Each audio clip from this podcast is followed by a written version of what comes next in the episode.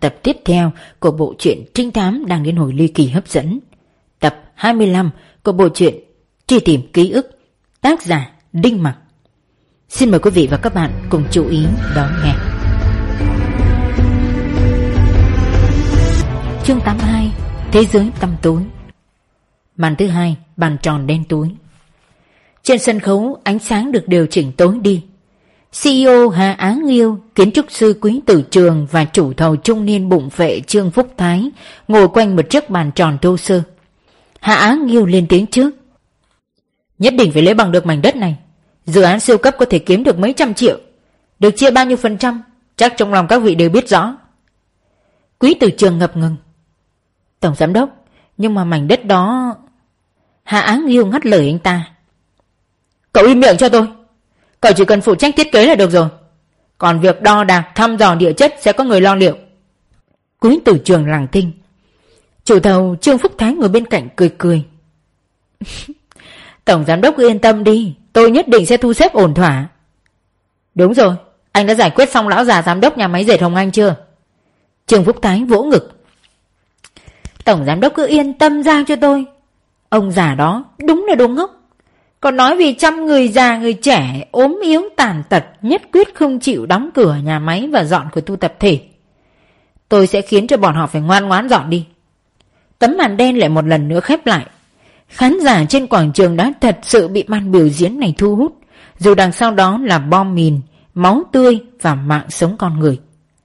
Mọi người cũng lơ mơ đoán ra nội dung của vở kịch. Tuy nhiên ở thành phố này vào thời buổi này, câu chuyện tương tự có thể gặp ở bất cứ nơi đâu. Con người ở tầng lớp trên cao vì lợi ích mà trao đổi và cấu kết với nhau, ức hiếp dân lành. Không khí trên quảng trường vẫn hết sức yên bình. Trong khi đó phía cảnh sát đang căng như dây đàn, tranh thủ từng giây từng phút. Trên cây cầu bắc qua con sông, Tần Văn Lang và Châu Tiểu Triện nhảy xuống xe, dõi mắt về khu thương mại nằm ở bán đảo cách đó tầm mấy cây số. Hai dòng Trường Giang và Hán Giang cứ lững lờ trôi. Quần thể kiến trúc tráng lệ dưới ánh mặt trời. Không ai có thể ngờ một vụ án kinh khủng đang diễn ra. Châu Tiểu Triện đứng thẳng người. Đội trưởng, tôi sẽ cùng đội đặc nhiệm. Chúng tôi sẽ nhất định đưa bọn họ trở về an toàn. Tần Văn Lang gật đầu quay sang đội đặc nhiệm. Họ đang chuẩn bị tiến về phía quảng trường trung tâm từ các hướng. Một cảnh sát hình sự chạy tới. Sếp, chuyên gia gỡ bom đã đến rồi. Họ đã phát hiện ra mấy trái bom ở trên cây cầu và con đường chính ở bán đảo. Gỡ ngay, bảo họ âm thầm hãy gỡ bom ngay. Tần Văn Lang ra chỉ thị. Tàu thuyền và máy bay trực thăng được điều động xong xuôi cũng tạm thời. Án binh bất động chờ mệnh lệnh. Đừng có dứt dây động rừng. Cảnh sát và các chuyên gia nhanh chóng bắt tay vào công việc. Tần Văn Lang biết rõ một điều, nhóm tội phạm đã bắt cả nghìn người làm con tin và chiếm cả bán đảo. Cho dù tàu thuyền và máy bay trực thăng có thể cứu người, nhưng đường bộ vẫn là quan trọng nhất. Nhóm sát thủ dù thần thông quảng đại đến mấy, dù lên kế hoạch chôn thuốc nổ từ nhiều tháng trước, chúng cũng chỉ có 4 tên, không thể đối chọi chính diện với lại hàng trăm cảnh sát được. Vì vậy Tần Văn Lang quyết định điều động một lực lượng lớn, âm thầm giành lại con đường huyết mạch này. Tất nhiên đây là một hành động mạo hiểm, có thể nguy hiểm đến tính mạng. Phía cảnh sát cần phải có vài giờ đồng hồ để gỡ hết bom. Nhưng lại có một vấn đề được đặt ra, là với tính cẩn thận và kín kẽ của nhóm tội phạm, chắc chắn điều này cũng nằm trong dự liệu của chúng. Vậy thì rốt cuộc chúng sẽ dùng khoảng thời gian đó để làm gì? Màn thứ ba, sự sa đọa của Ngụy Quân Tử. Trên sân khấu, giám đốc nhà máy dệt Hồng Anh Chu Phong Mậu vẫn giữ nguyên dáng vẻ bần hàn. Đứng dưới ánh đèn sáng, ông ta độc thoại. Tôi nhất định không bán nhà máy. Đây là doanh nghiệp nhà nước chuyển đổi cơ chế với hơn 100 công nhân viên già trẻ. 2 năm nay kết quả kinh doanh cũng đã có khởi sắc. Mọi người đều trông chờ cả vào tôi. Bây giờ giá nhà đất cao như thế, chỉ nhận một chút tiền đền bù, họ sẽ sống ở đâu? Làm gì cũng phải có lương tâm, tôi sẽ không bao giờ đồng ý bán. Đám đông trên quảng trường chăm chú theo dõi, thậm chí có người mạnh dạn hét lớn. Thế mới phải chứ. Tiếp theo, chủ thầy Trương Phúc Thái đi lên sân khấu. Hai người ngồi xuống trước một chiếc bàn. Vì cả hai quay lưng về phía ống kính nên khán giả chỉ nghe thấy giọng nói và nhìn thấy động tác của họ. Chu Phong Mậu. Các anh thuyết phục thế nào? Tôi cũng không bán. Trương Phúc Thái chẳng thèm mở miệng mà chỉ giơ 2 ngón tay. Chu Phong Mậu. Không bán. Trương Phúc Thái giơ 3 ngón tay. Chu Phong Mậu vẫn kiên quyết. Không bán. 4 ngón, 5 ngón, Chu Phong Mậu im lặng. Trương Phúc Thái cười ha hả. Có tiền mua tiền cũng được. Ông Chu, mấy đời ông cũng không kiếm được con số này ý chứ. Mau ký tên đi thôi. Còn không thức thời nhá, cẩn thận người nhà của ông đấy. Đặc biệt là cái thằng con trai đang học đại học của ông. Về phần đám công nhân của nhà máy, chúng tôi sẽ đền bù theo tiêu chuẩn. Có khoản tiền đó, bọn họ cũng không đến nỗi chết đói đâu. Chu Phong Mậu ngẩng đầu. Tôi ký, nhưng mà anh phải giữ bí mật chuyện này đấy. Khán giả trên quảng trường lại xôn xao, không ít người cất cao giọng. Ông ta ký thật đấy à? Chẳng kiên định cái gì cả, đúng là đồ ngụy quân tử. Ông già chết tiệt. Bị vạch trần rồi, anh định giết họ sao? Tấm màn đen một lần nữa khép lại, tựa như đây chỉ là một vở kịch mà thôi. Dưới lòng đất vừa dứt lời, Lờ và các nạn nhân lập tức biến mất khỏi màn hình. Xung quanh lại khôi phục trạng thái yên tĩnh. Hàn Trầm để Đinh Tuấn tạm ngồi tựa vào bờ tường rồi giơ tay về phía Tô Miên. Tô Miên liền mở đoạn video vừa thu được đưa cho anh. Từ Tư Bạch cũng lên tiếng, ba người cúi đầu theo dõi. Tô Miên quay rất rõ nên lần này họ càng có thể xem kỹ lưỡng. Trong các địa điểm giam giữ 6 nạn nhân, hình ảnh rõ nhất là người đàn ông trung niên bụng phệ, tự xưng là chủ thầu Trương Phúc Thái. Ông ta ngồi trước bức tường trắng toát, xung quanh không có đồ đạc gì. Một ngọn đèn chiếu xuống đỉnh đầu, hai tay ông ta bị trói chặt ra phía sau, bộ dạng vô cùng hoảng sợ. Ống kính chỉ chiếu đến đầu gối Trương Phúc Thái, mặt đất không biết có thứ gì mà trên mặt ông ta gợn sóng ánh sáng nhàn nhạt, là nước. Ba âm thanh đồng thời vang lên. Tô Miên ngẩng đầu, bắt gặp Hàn Trầm và Từ Tư Bạch đưa mắt nhìn nhau. Như vậy Trương Phúc Thái đang ở một nơi có nước, mực nước không sâu. Trong 6 người, hình ảnh tốt nhất là kiến trúc sư Quý Tử Trường. Nơi đó chỉ có một ngọn đèn rất nhỏ, đủ để chiếu sáng gương mặt anh ta, còn xung quanh thì tối đen như hũ nút. Thân hình anh ta có vẻ như cúi thấp xuống, hơi thở dồn dập. Không gian chật hẹp. Hàn Trầm lên tiếng. Anh ta đang ở một nơi khép kín và thiếu dưỡng khí. Từ Tư Bạch kết luận. Tô Miên bất giác liếc Từ Tư Bạch một cái. Cô biết anh là người thông minh và nhạy bén, nhưng trước kia mỗi lần phối hợp phá án với cô, anh rất hiếm khi quan tâm đến tình tiết vụ án mà chỉ tập trung vào công việc giám định pháp y. Hôm nay có lẽ vì tình thế liên quan đến mạng sống con người nên anh ta mới phát huy khả năng. Tuy nhiên khi đứng trước Hàn Trầm, anh cũng không thể che giấu sự kiêu ngạo và kiên định của bản thân. Và thời khắc này, hai người đàn ông đứng cạnh nhau, cùng cúi đầu theo dõi đoạn băng để giải bài toán khó. Nhưng khí chất tỏa ra từ người họ vẫn không hòa hợp. Tô Miên cũng chẳng để tâm, tiếp tục nghiên cứu hình ảnh nạn nhân. Khác với bọn họ, cô muốn từ góc độ hành vi và tâm lý để đoán xem Lờ giấu họ ở đâu. Tất nhiên bọn cô hoàn toàn có thể bỏ mặc sau người này, không làm theo lời của nhóm tội phạm mà trực tiếp tìm đường ra ngoài. Nhưng với tính cách của Lờ, chỉ e là hắn sẽ tức giận rồi sát hại 6 nạn nhân. Hơn nữa, tình thế vừa rồi vang lên tiếng nổ, trên mặt đất chắc chắn đang hỗn loạn. Bọn cô mà ra ngoài thì làm sao có thể tìm thấy nhóm tội phạm. Ở đây tuy là trong hang cọp thật đấy, nhưng cô có cơ hội lần ra ngọn nguồn, trực tiếp đối kháng với chúng. Đoạn video nhanh chóng phát đến gần cuối. Tiếng nổ khiến 6 người trên màn hình lần lượt lộ vẻ khiếp sợ. Tô Miên nghĩ đến một vấn đề. Bây giờ chỉ 2 người có manh mối rõ ràng một chút. Nơi này rộng lớn như vậy, phải làm thế nào để khoanh vùng 4 nạn nhân còn lại? Hàn Trầm phát lại đoạn băng, ngón tay di chuyển trên màn hình, tua nhanh, lùi lại, phát chậm, đồng thời xem rất chăm chú. Mỗi lúc như vậy, người đàn ông thông minh và quyết đoán luôn mang lại một cảm giác yên bình cho Tô Miên. Cô chống tay lên cằm, đầu óc xoay chuyển rất nhanh. Trương Phúc Thái trông có vẻ không giống hình tượng người cha tốt trong lòng Lờ, để làm sao có chuyện hắn bỏ ông ta xuống để bể bơi trẻ em. Tuy cô không rõ tại sao nhóm tội phạm lại chọn 6 người này, nhưng chắc chắn chúng có một kế hoạch tổng thể. Đối với hạng người như Trương Phúc Thái, Lờ chỉ có châm biếm và giễu cợt mà thôi. Tô Miên nhanh chóng nghĩ ra, ông ta có thể bị nhốt ở nơi nào. Vừa định mở miệng, cô liền nghe thấy Đinh Tuấn hét lớn. Mọi người mau lại đây xem đi, có sơ đồ trung tâm thương mại đây này. 3 người lập tức đi đến. Một tấm sơ đồ chỉ dẫn thường thấy ở trung tâm thương mại được in trên một tấm biển kim loại. Bên dưới có chân dựng ở góc tường, chắc là để cho khách tham khảo. Hàn Trầm bật đèn pin trong điện thoại, 4 người cùng chăm chú quan sát. Họ khá may mắn, sơ đồ này tương đối tỉ mỉ và cụ thể. Bên cạnh có chữ số rất nhạt, đánh dấu khoảng cách từng khu vực. Qua sơ đồ bọn họ phát hiện trung tâm thương mại dưới lòng đất gồm có 3 tầng, diện tích rất rộng.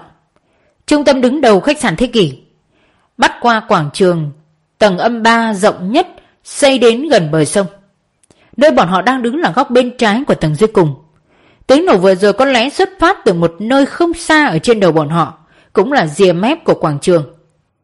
Một số tòa nhà còn xây dựng những tầng âm ở dưới mặt đất gọi là tầng âm. Tầng sát mặt đất là tầng âm 1, lần lượt sâu xuống dưới là tầng âm 2, tầng âm 3. Đúng lúc này Hàn Trầm đột nhiên giơ ngón tay, đo từng đoạn nét vẽ ở mỗi tầng trên sơ đồ chỉ dẫn. Tô Miên mừng rỡ trong lòng, cô biết Hàn Trầm nhất định sẽ nghĩ ra cách. Dù bây giờ cô vẫn chưa nhìn ra anh sẽ dùng cách gì. Hàn Trầm nhanh chóng đo xong. Khi ngẩng đầu anh liền bắt gặp ánh mắt sáng rực, vừa khâm phục vừa ái mộ của Tô Miên. Anh cười tủm tỉm, vừa định mở miệng, một giọng nói nhàn nhạt ở bên cạnh vang lên. Âm thanh. Tô Miên và Đinh Tuấn cùng quay sang Từ Tư Bạch. Anh chống hai tay vào tấm biển sơ đồ chỉ dẫn, cất giọng bình thản. Có thể dùng âm thanh để định vị. Tô Miên vô thức đưa mắt về phía Hàn Trầm. Sắc mặt anh hết sức bình thản, tựa như không nghe thấy lời nói của đối phương. Giây tiếp theo anh đưa ra đáp án. 4 người ở cùng tầng với chúng ta, nhưng vị trí tương đối xa. Còn một người đang ở tầng âm 2, một người tầng âm 1. Vận tốc truyền âm trong không khí là 340 m/giây. Vừa rồi khi tiếng nổ vang lên, tốc độ phản ứng của 6 người có sự khác biệt rõ ràng. Hàn Trầm giải thích. Chỉ nghe anh nói đến đây Tô Miên lập tức hiểu ra vấn đề. Đinh Tuấn hơi chau mày, còn Từ Tư Bạch vẫn rất bình thản, chứng tỏ anh cũng sớm nghĩ tới điều này. Thời gian cấp bách, Hàn Trầm không thể giải thích cụ thể. Anh đỡ Đinh Tuấn, 4 người lại đi nhanh về phía trước. Vừa đi anh vừa nói với Tô Miên. Nghe thấy tiếng nổ đầu tiên là Hà Áng Nghiêu. Anh nhớ rõ trước khi tiếng nổ vang lên, anh ta cúi thấp đầu. Vì vậy chỗ anh ta gần địa điểm xảy ra vụ nổ nhất, chắc là tầng âm 1, gần rìa trung tâm thương mại. Tô Miên gật đầu, không nhìn được lại liếc anh một cái. Bạn trai của cô thông minh và nhạy bén đến mức khó tưởng tượng. Những chi tiết chẳng ai để ý như âm thanh hay ánh sáng, trong con mắt anh đều trở thành một manh mối hết sức quan trọng. 4 người là Trương Phúc Thái, Quý Tử Trường, Chu Phong Mậu và Hà Kinh Luân đều ở tầng âm 3 cùng chúng ta. Anh nói tiếp. Lúc xảy ra vụ nổ, phản ứng của họ chậm hơn chúng ta 1 giây. Điều này có nghĩa là bọn họ cũng ở tầng cuối cùng nhưng vị trí xa hơn, tức là gần bờ sông.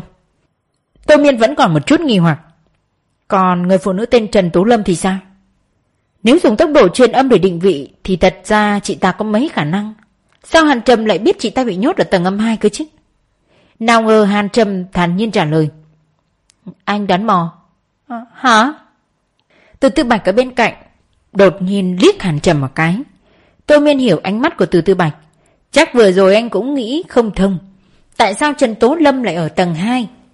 5 phút sau phía trước là khu bán đồ nữ, ánh đèn tù mù.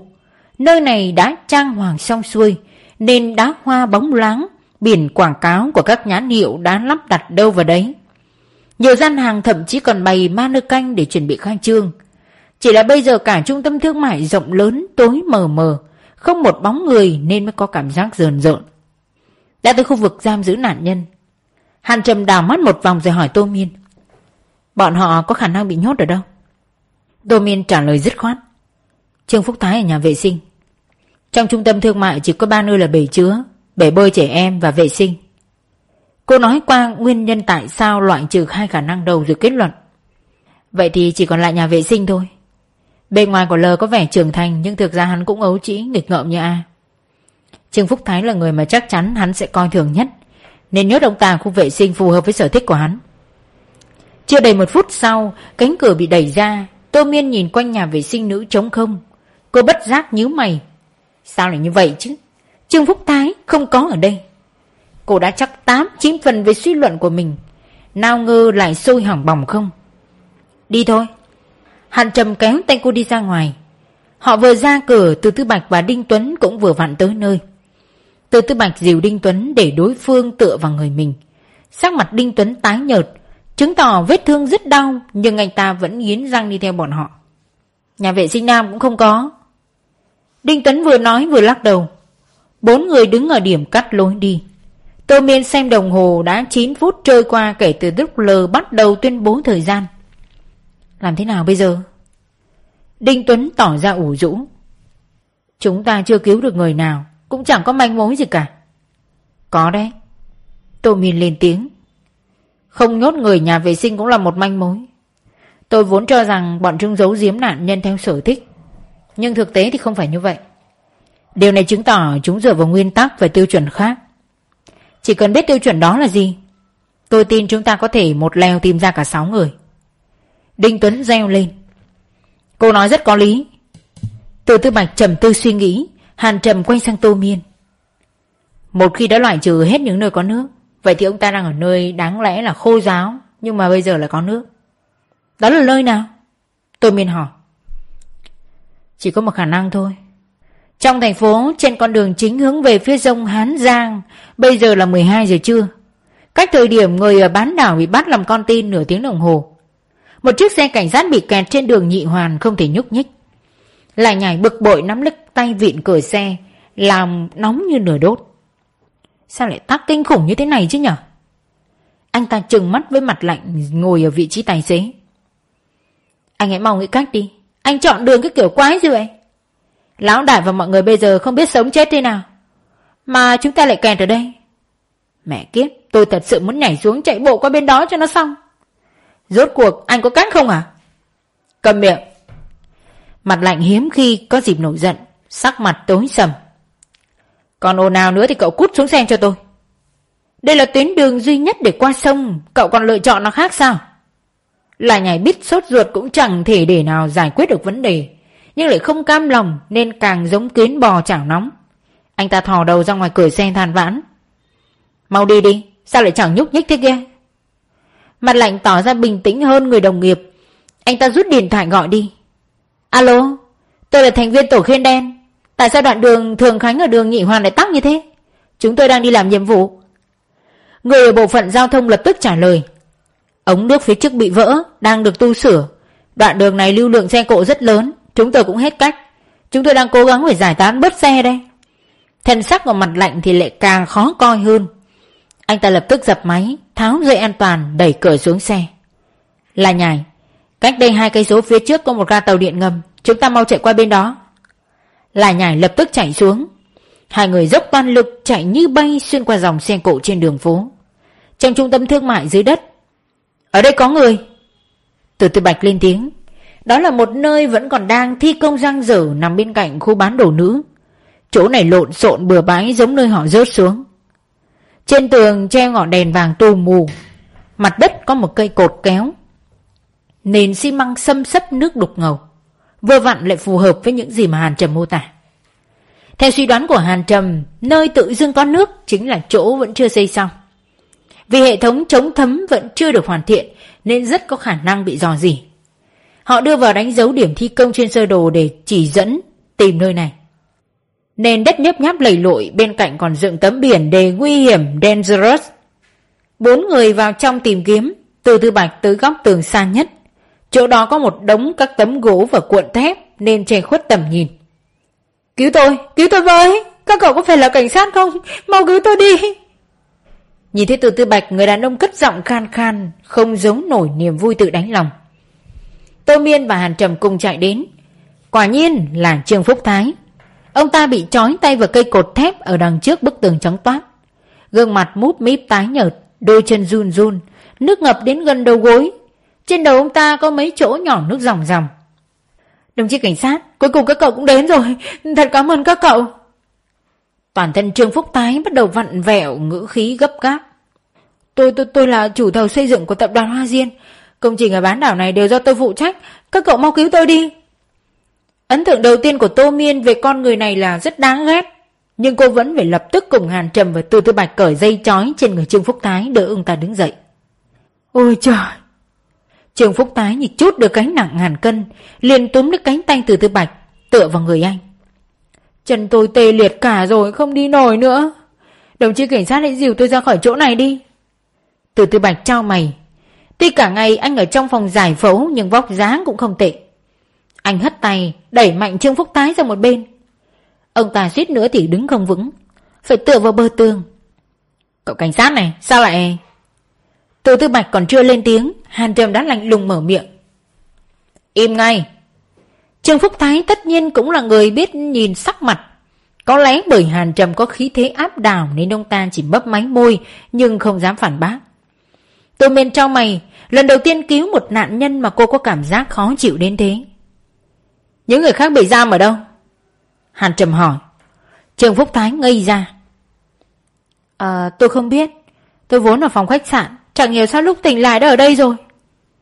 Hàn Trầm quay người nắm tay Tô Miên đi ra ngoài. Chúng ta đi tìm người tiếp theo. Từ Tư Bạch liền dìu Đinh Tuấn đi theo bọn họ. Trương Phúc Thái vội vàng chạy theo sau. Đồng chí cảnh sát, các cậu hãy đưa tôi lên mặt đất rồi hãy đi cứu những người khác. Ở đây nguy hiểm lắm.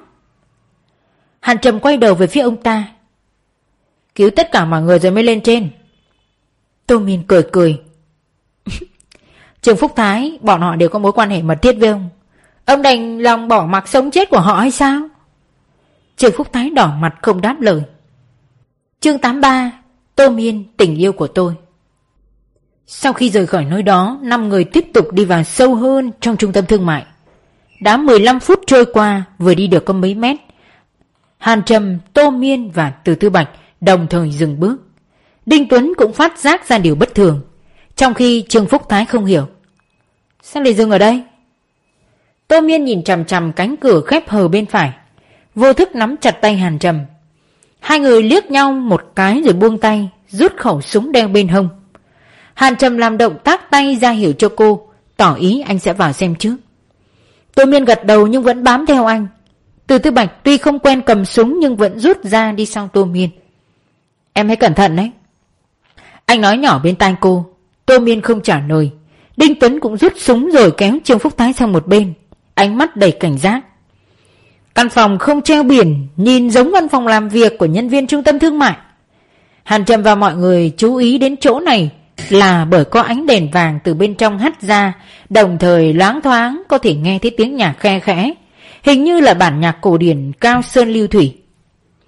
Cao Sơn Lưu Thủy là núi cao nước chảy, là một trong những 10 khúc nhạc cổ điển được xưng tụng là Trung Hoa thập đại danh khúc, gắn liền với điển tích Sở Bá Nha của Trung Tử Kỳ. Hàn Trầm giơ súng, từ từ đẩy cửa. Sau giây phút yên lặng ngắn ngủi, anh liền xông vào phòng. Tô Miên và Từ Tư Bạch cũng bám theo. Trong phòng không có một bóng người. Hàn Trầm và Tô Miên đảo mắt một vòng theo thói quen nghề nghiệp. Từ Tư Bạch cũng buông súng quan sát xung quanh. Trên giá gỗ màu đen đầy sách các loại, có sách thiên văn, cũng có sách toán học, vật lý và triết học. Nhưng nhiều hơn cả là sách văn học, đa phần là nguyên tác của Âu Mỹ. Ngoài ra còn khoảng chục quyển tâm lý tội phạm học, tâm lý biến thái, xếp ở dưới cùng trong góc giá sách. Không biết ai đọc những cuốn sách này. Bên cạnh giá sách là một chiếc sofa làm bằng gỗ chắc. Sofa có phong cách cổ xưa, hoa văn ấm áp, nhìn qua cũng biết là làm từ vật liệu tốt. Trên bàn uống trà đặt một bộ ấm chén sứ men xanh, một bao diêm và một hộp xì gà. Ngoài ra trong phòng còn có một chiếc bàn làm việc. Bức tường kín mít bên trên hình vẽ cửa sổ. Như bị một trực giác nào đó thôi thúc, Tô Miên buông súng đi đến bàn làm việc. Giây tiếp theo toàn thân cô lập tức hóa đá. Trên bàn có một tờ giấy nhớ màu trắng hình vuông nho nhỏ, nằm ở dưới chiếc chặn giấy màu đen.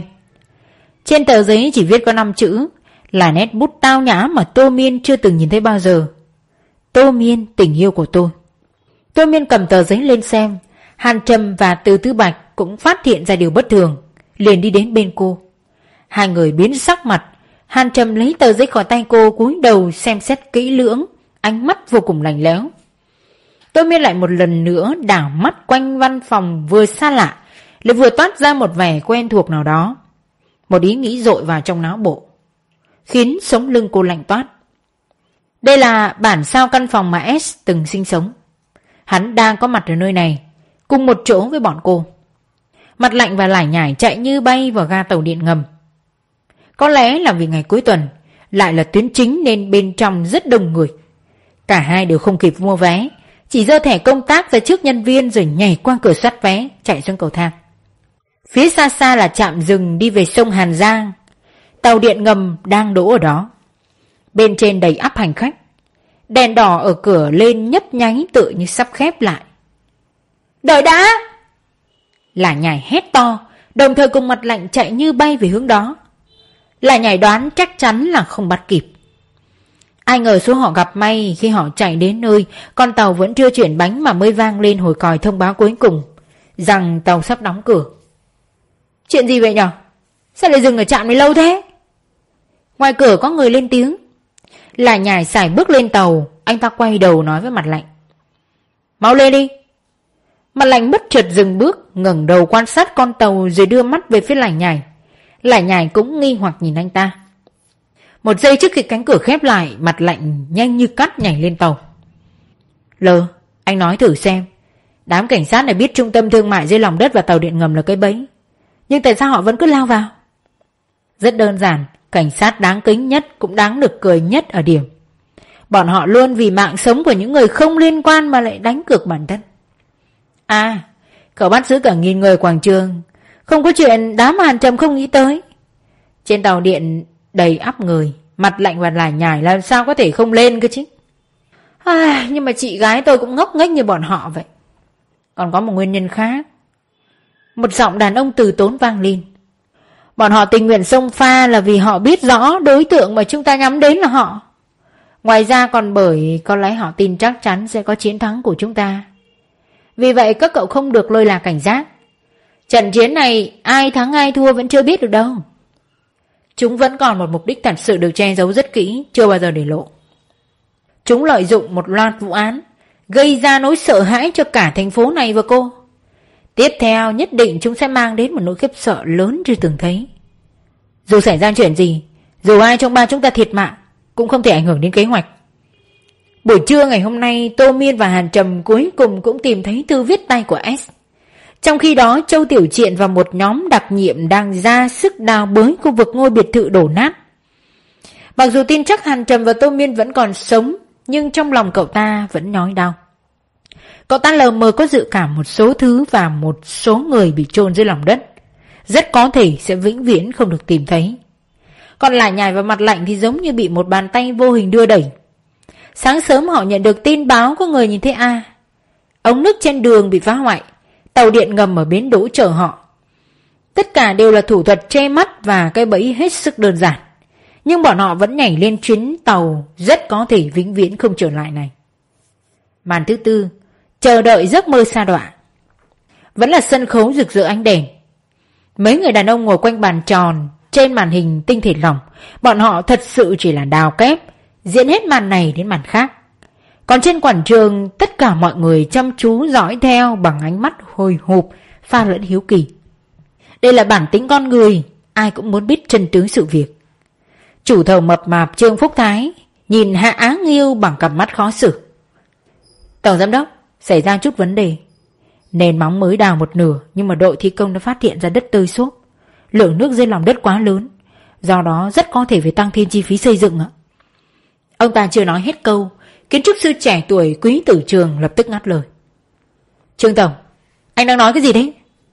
Bây giờ đâu phải là vấn đề tăng thêm chi phí đầu tư. Ngữ khí của anh ta có chút xúc động. Tổng giám đốc, sự việc không đơn giản như thế đâu. Chúng ta phải dừng công trình, bằng không nhá, đây là mầm mống tai họa về an toàn trong tương lai đấy. Nghe báo cáo của Trương Phúc Thái, Tổng giám đốc Hà Áng Nghiêu chau mày. Bây giờ nghe những lời này, sắc mặt anh ta càng trở nên khó coi. Cậu nói cái gì? Làm sao mà chúng ta có thể dừng công trình? Tôi đã rất vất vả mới có thể giành được dự án này, khiến cái lão già cái yên tâm đổ vốn đầu tư. Bây giờ cậu lại bảo tôi từ bỏ. Không thể nào mà có chuyện đó được. Ban đầu chẳng phải đã thăm dò địa chất mới có thể xây dựng hay sao? Sao bây giờ tự nhiên lại xảy ra vấn đề? Trương Phúc Thái hò khan một tiếng. Tổng giám đốc, trước đó công ty thăm dò địa chất đúng là đã xác định không có vấn đề, nhưng đấy là dự án xây 2 tầng ở dưới lòng đất. Chúng ta cũng đã làm việc với họ để họ sửa hồ sơ thành 3 tầng. Ai mà biết được đến khi nào mới xuất hiện vấn đề. Màn biểu diễn vẫn tiếp tục. Trên quảng trường mọi người thi thầm bàn tán sôi nổi. Dù thế nào chúng ta cũng không thể dừng dự án siêu cấp. Há Nghiêu cất giọng dứt khoát. Anh ta quay sang Quý Từ Trường. Nếu đổ thêm tiền để củng cố nền móng như Trương Phúc Thái đề xuất, tình hình sẽ thế nào? Quý Từ Trường vẫn tỏ ra kiên quyết. Tổng giám đốc, làm vậy là một sự mạo hiểm lớn. Bình thường thì không sao, nhưng mà nếu gặp tình trạng sông Trường Giang bị lũ lụt nghiêm trọng hoặc động đất, hay là môi trường đất và nước ngầm ở dưới lòng đất thay đổi, tòa nhà chính và quần thể kiến trúc khác rất có thể sẽ bị sụp đổ. Tới lúc đó hậu quả khó lường. Anh ta còn chưa dứt lời, Hạ Áng Nghiêu đã nhếch miệng cười. Tôi tưởng cậu còn lo lắng điều gì nữa chứ. Chẳng phải bao nhiêu năm qua Trường Giang không xảy ra trận lụt nào hay sao? Động đất thì lại càng không có. Được rồi, chuyện này khỏi cần bàn nhiều, cứ làm theo ý kiến của Trương Phúc Thái đi. Mọi người nên nhớ, tôi đã bỏ tất cả dự án siêu cấp, dù thế nào cũng phải xây lên, sau này không ngừng gia cố là được. Như vậy lão già đó mới yên tâm giao tập đoàn cho tôi. Tôi mà tiêu đời, hai người cũng chết theo đấy. Trong căn phòng mông lung, Tô Miên đối diện với mọi thứ xa lạ vừa quen thuộc, lại mang hơi thở của S ở xung quanh. Sang mặt cô trắng bệch, ánh mắt tối đen. Hàn Trầm cầm tờ giấy nhỏ, một tâm tình vừa lạnh lẽo vừa nóng nực như ngọn lửa len lỏi trong lồng ngực anh.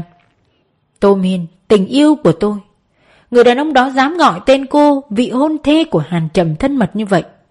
Người đàn ông đã cướp cô đi, cho cô cái tên và thân phận mới, giấu cô suốt 5 năm dòng. Từ Tư Bạch đứng đằng sau hai người, nhìn chăm chăm tờ giấy trên tay Hàn Trầm, vẻ mặt cũng hết sức lạnh lẽo. Một tiếng soạt vang lên, Tô Miên và Từ Tư Bạch đồng thời ngẩng đầu, bắt gặp Hàn Trầm xé vụn tờ giấy, ném vào góc phòng rồi quay người đi ra ngoài. Trong lòng nhói đau, Tô Miên lập tức đuổi theo anh, còn Từ Tư Bạch dõi theo bóng lưng cô, ánh mắt không có một chút dao động. Anh đứng yên vài giây rồi mới đi ra ngoài. Vừa ra khỏi phòng, Tô Miên liền nhìn thấy Hàn Trầm một tay chống vào bờ tường, đầu cúi thấp, không biết đang nghĩ gì. Người cảnh sát bị thương Đinh Tuấn đứng một bên, đưa mắt ra hiệu cho Tô Miên. Chủ tàu vừa được cứu thoát Trương Phúc Thái có lẽ hơi sợ Hàn Trầm nên không dám lên tiếng, mà chỉ để lộ vẻ mặt vô cùng sốt ruột. Tô Miên đi đến bên anh, kéo bàn tay anh đang chống lên bờ tường xuống rồi nắm chặt. Hàn Trầm ngẩng đầu. Đi thôi, chúng ta phải tranh thủ thời gian tiếp tục tìm kiếm. Tô Miên im lặng đi bên anh. Ba người đàn ông còn lại bước theo sau, liếc gương mặt nghiêng lạnh lùng của Hàn Trầm. Trong đầu cô bất giác hiện lên nét chữ trên tờ giấy vừa rồi. Cô biết rất rõ nỗi sợ hãi đến tận cùng cốt quỷ của mình đối với S. Điều này khiến trong lòng cô trào dâng một nỗi bất an và đè nén, nhưng nhiều hơn là sự bài xích mãnh liệt. Tình yêu của tôi, tình yêu cái đầu hắn. Cô thật sự chỉ muốn chửi bậy thôi. Trong lúc tâm trạng không yên, Hàn Trầm đột nhiên cầm tay cô đưa lên môi hôn. Anh vẫn nhìn thẳng về phía trước không nói một lời. Tô Miên siết tay anh càng chặt hơn, trái tim tựa như cũng bị anh nắm lấy. Không cần lưỡng lự, khỏi cần sợ hãi, cứ đi theo anh là được. Anh không còn là người cảnh sát non nớt năm đó, anh đã được tôi luyện trong dòng đời. Anh sẽ tìm ra S, sẽ bắt nhóm tội phạm về chịu tội trước pháp luật. Từ Tư Bạch đi đằng sau, chứng kiến toàn bộ cử chỉ thân mật tình ý nơi đầu mày cuối mắt của hai người. Mặc dù bầu không khí lại hết sức căng thẳng, sinh tử chỉ cách một đường thẳng, nhưng tất cả dường như không liên quan đến Từ Tư Bạch. Tâm trạng của anh hết sức bình tĩnh. Anh đang đi trên hành lang tăm tối ở dưới lòng đất, rất có thể vĩnh viễn không nhìn thấy ngày mai. Nhưng trong đầu anh lại bất chợt nhớ tới một buổi chiều cách đây rất lâu. Hôm đó một mình anh ở phòng khám nghiệm tử thi tại thành phố Giang, đứng trước một xác chết trầm tư quan sát. Cô lần đầu tiên xuất hiện trong tầm mắt anh. Anh có phải là bác sĩ pháp y Từ Tư Bạch danh tiếng lẫy lừng phải không? Cô cất giọng lanh lảnh. Anh ngẩng đầu liền nhìn thấy một cô gái trẻ, mặc áo khoác màu xanh bộ đội, đầu đội mũ, mái tóc xõa xuống bờ vai, đôi mắt đen linh lợi nửa cười nửa không dò xét anh. Vào khoảnh khắc đó, bên tai Từ Tư Bạch đột nhiên vang lên câu thơ: Vì quân thập liên tử, thanh yêu diệt khả sinh, ý nói vì chàng nhặt hạt sen, yểu điệu biết nhường nào. Kể từ lúc đó, bất cứ người phụ nữ nào dù xinh đẹp mỹ miều đến mấy cũng không thể sánh bằng cô. Cô tựa như một tia sáng chiếu vào thế giới vốn yên bình và khô khan của anh. Bây giờ ngẫm lại, cuối cùng anh cũng có thể hiểu vì trước đến nay anh không để ý đến người nào khác, có lẽ bởi vì sự chờ đợi xuất hiện của cô. Tô Miên cũng là tình yêu của tôi. Kể từ lần đầu tiên nhìn thấy em, tôi yêu em không ít hơn Hàn Trầm, chỉ là gặp em muộn hơn anh ta mà thôi. Năm người tiếp tục giảm bước rất nhanh đi tìm nạn nhân tiếp theo. Lúc này chỉ còn 12 phút nữa là hết thời gian lờ đưa ra. Trương Phúc Thái không chịu bỏ cuộc, lại nhảy thì mãi không thôi. Đồng chí cảnh sát, các cậu có thể đưa tôi ra ngoài được không? Nhớ không tìm thấy bọn họ thì chúng ta sẽ chết cả hay sao? Ba người đàn ông chẳng thèm để ý đến ông ta. Tô Miên quay đầu nghiêm giọng. Muốn đi thì tự ông cuốn xéo đi, còn làm nhảm nữa tôi sẽ đấm vỡ mồm ông đấy. Trương Phúc Thái không dám đi một mình. Đối với ông ta, chuyện xảy ra ngày hôm nay đáng sợ như một cơn ác mộng. Ông ta vội ngậm miệng, lặng lẽ bám theo bọn họ. Phía trước là một nơi đang thi công khác. 5 người đi xuyên qua hành lang rộng. Hàn Trầm đột nhiên dừng bước rồi ngoảnh đầu. Mọi người đều dừng lại, dõi theo ánh mắt của anh. Gần đó có 3 cây cột rất to để chống trần nhà.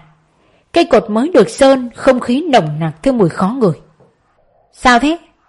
Đinh Tuấn hỏi. Trong nhóm anh ta là người chầy chật nhất, trán nó dịn mồ hôi.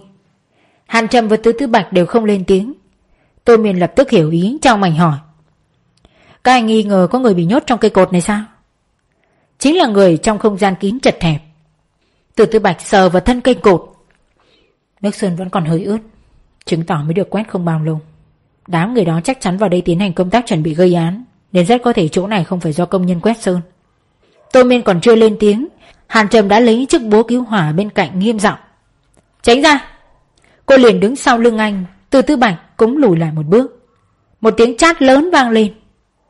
5 người khá bất ngờ vì cây cột vừa đập là vỡ ngay, chẳng khác nào miếng đậu phụ. Bên trong chứa đầy bọt biển, tấm xốp và túi ni lông. Quý Tử Trường không biết mình đã ở trong bóng tối bao lâu rồi. Anh ta chỉ cảm thấy hô hấp càng ngày càng khó nhọc, ý thức cũng dần trở nên mơ hồ. Nếu vẫn không được cứu, anh ta nghĩ chắc mình sắp chết đến nơi. Anh ta là một trong những kiến trúc sư trẻ tuổi xuất sắc của thành phố Lam, từng đoạt rất nhiều giải thưởng thiết kế. Anh ta không ngờ bản thân lại làm trái lương tâm trong dự án Bán Đảo, giúp nhà họ Hà làm ăn gian dối. Mỗi lần nghĩ đến chuyện một ngày nào đó tòa nhà sẽ sụp đổ, anh ta liền cảm thấy khó thở như thời khắc này. Vì vậy tình cảnh ngày hôm nay coi như là một sự trừng phạt, đúng không? Quý Tử Trường bắt đầu trở nên tuyệt vọng. Trong lúc mơ hồ, anh ta chợt nghe thấy tiếng nói chuyện, tiếng bước chân, sau đó là tiếng đập vỡ. Nhưng không phải là cây cột nhốt anh ta. Quý Tử Trường lập tức mở mắt, toàn thân giãy giụa, đồng thời hét lớn. Tôi đang ở đây, cứu tôi với, có ai nghe thấy tôi nói gì không? Trên đầu anh ta lại vang lên tiếng chát. Ánh sáng lọt vào trong giây lát. Anh ta cảm thấy từng luồng khí tràn vào phổi của mình. Ngay sau đó anh ta nhìn thấy mấy người xuất hiện bên ngoài cây cột. Quý Tử Trường rơi lệ. Cuối cùng anh ta cũng đã được cứu sống. Hàn Trầm và Từ Tư Bạch không chậm trễ, lập tức đỡ nạn nhân ra ngoài. Trương Phúc Thái đương nhiên quen biết anh ta. Từ Trường, cậu... Bắt gặp bộ dạng thảm hại của đối phương, ông ta cũng hơi sợ hãi. Tô Miên quan sát người đàn ông. Anh ta tầm 30 tuổi, diện mạo sáng sủa, mặc com lê và sơ mi đàng hoàng. Chỉ là lúc này toàn thân anh ta nhem nhuốc của bẩn thỉu. Cảm ơn các vị. Quý Tử Trường lên tiếng. Con người anh ta mang lại cảm giác dễ chịu hơn Trương Phúc Thái nhiều. Hàn Trầm và Tô Miên không có thời gian nói những lời vô nghĩa với anh ta. Anh nhướng mày hỏi hai nạn nhân. 4 người còn lại đang ở đâu? Cả hai đều ngây ra. Quý Tử Trường mấp máy môi. Bọn họ... Trương Phúc Thái đột nhiên xen ngang. Làm sao mà chúng tôi biết họ ở đâu được? Đồng chí cảnh sát, thời gian không còn nhiều nữa, các cậu mau đưa chúng tôi ra ngoài đi. Hàn Trầm và Từ Tư Bạch đều nhìn họ bằng ánh mắt lạnh lùng. Làm gì có chuyện anh không biết? Hàn Trầm cất giọng lãnh đạo. Chẳng phải các anh đều bị nhốt ở nơi có vấn đề chất lượng sao? Trên quảng trường nắng chói chang, màn biểu diễn thứ 4 đã kết thúc. Nhưng tấm vải đen cũng chẳng khép lại. Mọi người bàn tán xôn xao. Sau đó ai lại xuất hiện trên màn hình. Hắn vẫn đeo tấm mặt nạ thằng hề, nhìn thẳng vào ống kính, miệng lẩm bẩm. Cuối cùng cũng diễn xong rồi. Lờ viết kịch bản dài quá. Bây giờ tôi muốn hỏi quý vị 2 vấn đề. Quảng trường im lặng như tờ trong giây lát. Nét cười trong mắt A càng nồng đậm hơn. Thật ra những người vừa biểu diễn chỉ là diễn viên chúng tôi thuê mà thôi. Còn những nhân vật thực sự đang tìm cách thoát thân ở ngay dưới chân quý vị, với sự trợ giúp của 4 người cảnh sát. Vấn đề đầu tiên mà tôi muốn hỏi là các vị cảm thấy bọn họ có nên được cứu hay không? Điều này là do quý vị quyết định. Trên quảng trường lại bắt đầu ồn ào, nhiều người hét lớn. Không nên, không nên. Một số người lại phụ họa theo. Chỉ vì tham vọng cá nhân mà họ dám làm cái chuyện tày trời. Tương lai nếu xảy ra sự cố thì biết bao sinh mạng gặp nguy hiểm, bao nhiêu gia đình gặp thảm kịch tàn khốc. A tỏ ra hài lòng trước phản ứng của đám đông. Hắn cười khái một tiếng.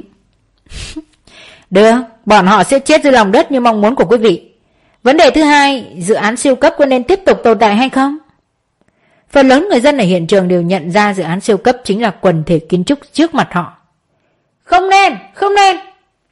Phải dỡ bỏ hết rồi bắt bọn họ ngồi tù. Lần này tiếng trả lời lại càng sôi nổi hơn. A hiển nhiên rất khoái trá, trịnh trọng gật đầu. Được, tất cả sẽ như mong muốn của mọi người. Sự việc đến nước này, đám đông bất giác liên tưởng đến vụ án gây chấn động dư luận của Tây trước đó. Ai nấy đều cho rằng tội phạm nhất định cũng trừ gian diệt ác như Tây.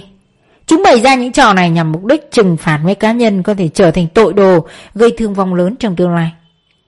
Tuy nhiên thì chẳng ai ngờ ai đột nhiên đổi giọng điệu. Không phải các người thật sự cho rằng chúng tôi đang dương cao ngọn cờ chính nghĩa đấy chứ? Chương 84, chuyến tàu điện ngầm chết chóc. Tàu điện ngầm lao nhanh trong đường hầm tối om, khoang tàu rất điên tính, đầu người nhấp nhô. Lại Nhải mở to mắt nhìn Mặt Lạnh. Không phải đấy chứ, anh biết rõ con tàu này có vấn đề mà vẫn lên. Anh ta không nói hết câu, bởi chợt hiểu ra tại sao Mặt Lạnh lại có quyết định như vậy. Chúng ta làm gì bây giờ? Lại Nhải ngẩng đầu quan sát xung quanh bằng ánh mắt sắc bén. Trong hoàn cảnh chen chúc chật chội này, một chuyên gia dấu vết như anh ta cũng chẳng phát hiện ra manh mối gì. Mặt Lạnh dõi mắt ra bên ngoài, trả lời ngắn gọn. Chờ đợi. Đoàn tàu đang tiến vào trạm phó Gia Bồn. Loạt phát thanh vang lên giọng nữ ngọt ngào. Không ít người trong toa tàu di chuyển về phía trước cửa ra vào. Mặt Lạnh và Lại Nhải hết sức cảnh giác, quan sát đồng tĩnh xung quanh. Bên ngoài đã có ánh đèn sáng. Tàu điện đang chạy vào ga. Không một ai phát hiện ra điều lạ thường, chỉ có thần sắc Mặt Lạnh và Lại Nhải càng căng thẳng. Một hồi còi vang lên, lúc này người trên tàu mới phát giác ra điều bất ổn. Tàu điện không giảm tốc độ, cũng không dừng lại ở nhà ga mà giữ nguyên vận tốc, cứ thế lao thẳng về phía trước. À, mau dừng lại, chuyện gì thế này, sao tàu không dừng? Nhiều người la hét lớn tiếng, có người còn đập cửa âm âm, sắc mặt họ đều lộ vẻ kinh ngạc. Trên sân ga không ít hành khách đang đợi lên tàu cũng tỏ ra vô cùng ngạc nhiên. Mấy nhân viên nhà ga lập tức hét to và chạy theo con tàu. Giây tiếp theo tàu điện ngầm lại một lần nữa lao vào đường hầm tối om. Mọi hình ảnh và ánh sáng nhanh chóng biến mất ở phía sau. Không khí trên tàu trở nên náo động. Mọi người hét nhưng cũng không biết phải làm thế nào. Mặt Lạnh và Lại Nhải đang đứng ở đầu một toa. Vì có thân hình cao lớn nên Mặt Lạnh có thể nhìn thấy trong toa phía trước không ít người tụ tập ở đầu toa, ra sức đập buông lái nhưng cánh cửa vẫn đóng chặt. Mặt Lạnh và Lại Nhải đưa mắt nhìn nhau. Hai người nhanh chóng rút thẻ công tác, vừa giơ lên cao vừa len lỏi tiến về phía trước. Chúng tôi là cảnh sát, phiền mọi người tránh ra. Hành khách lập tức đứng tránh sang hai bên.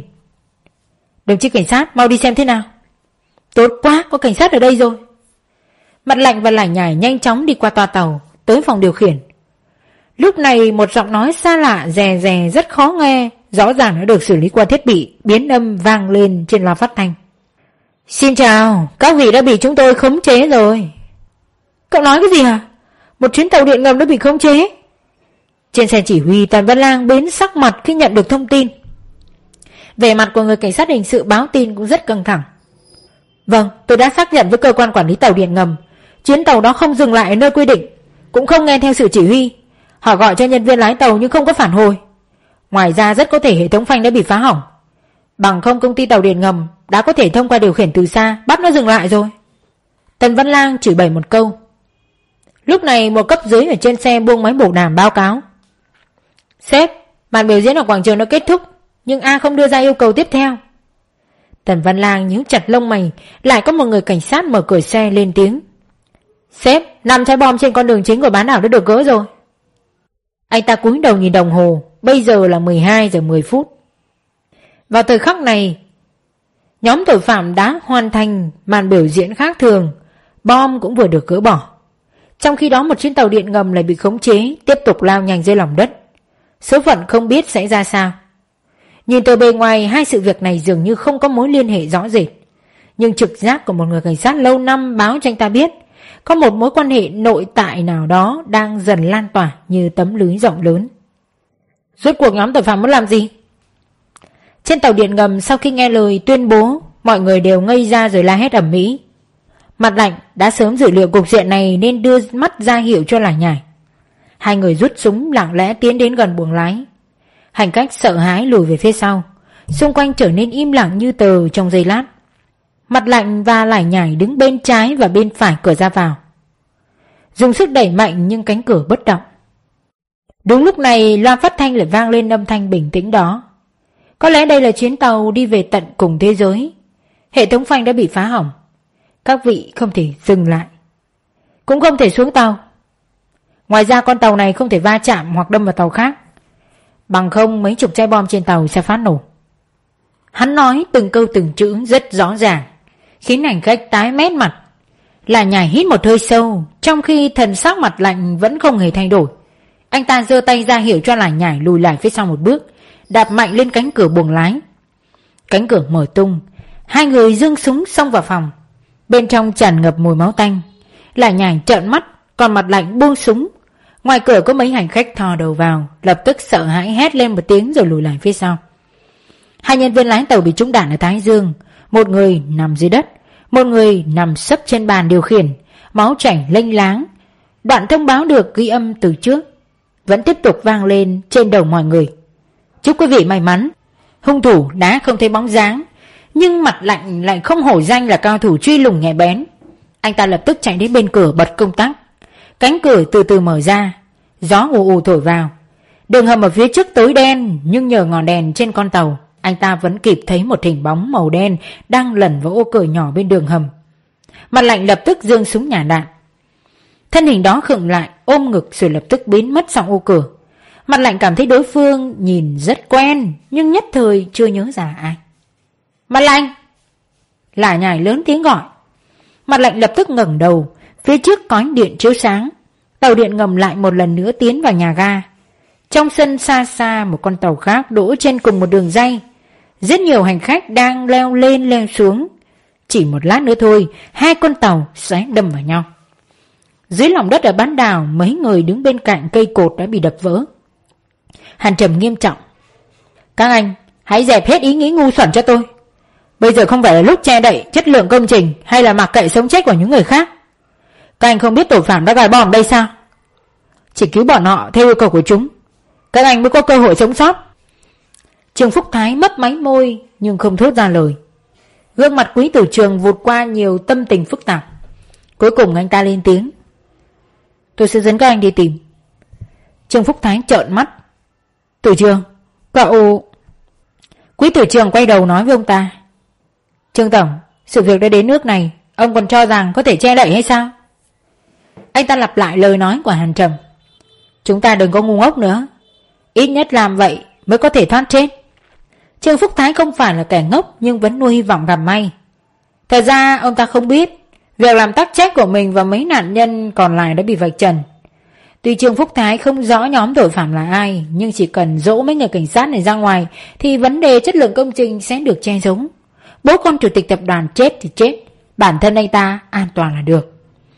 Bây giờ đã nói trắng ra như vậy, Trương Phúc Thái biết tính toán của mình trở thành công cốc. Ông ta đành gật đầu. Được thôi, chúng ta cùng đi tìm. Lúc này chỉ còn 8 phút nữa là hết thời gian quy định của L. Mọi người trao đổi ngắn gọn. Đúng như Hàn Trầm dự đoán, tầng âm 3 còn hai nơi có vấn đề nghiêm trọng về chất lượng. Tầng âm 2 và âm 1 có một chỗ. Hàn Trầm lên tiếng.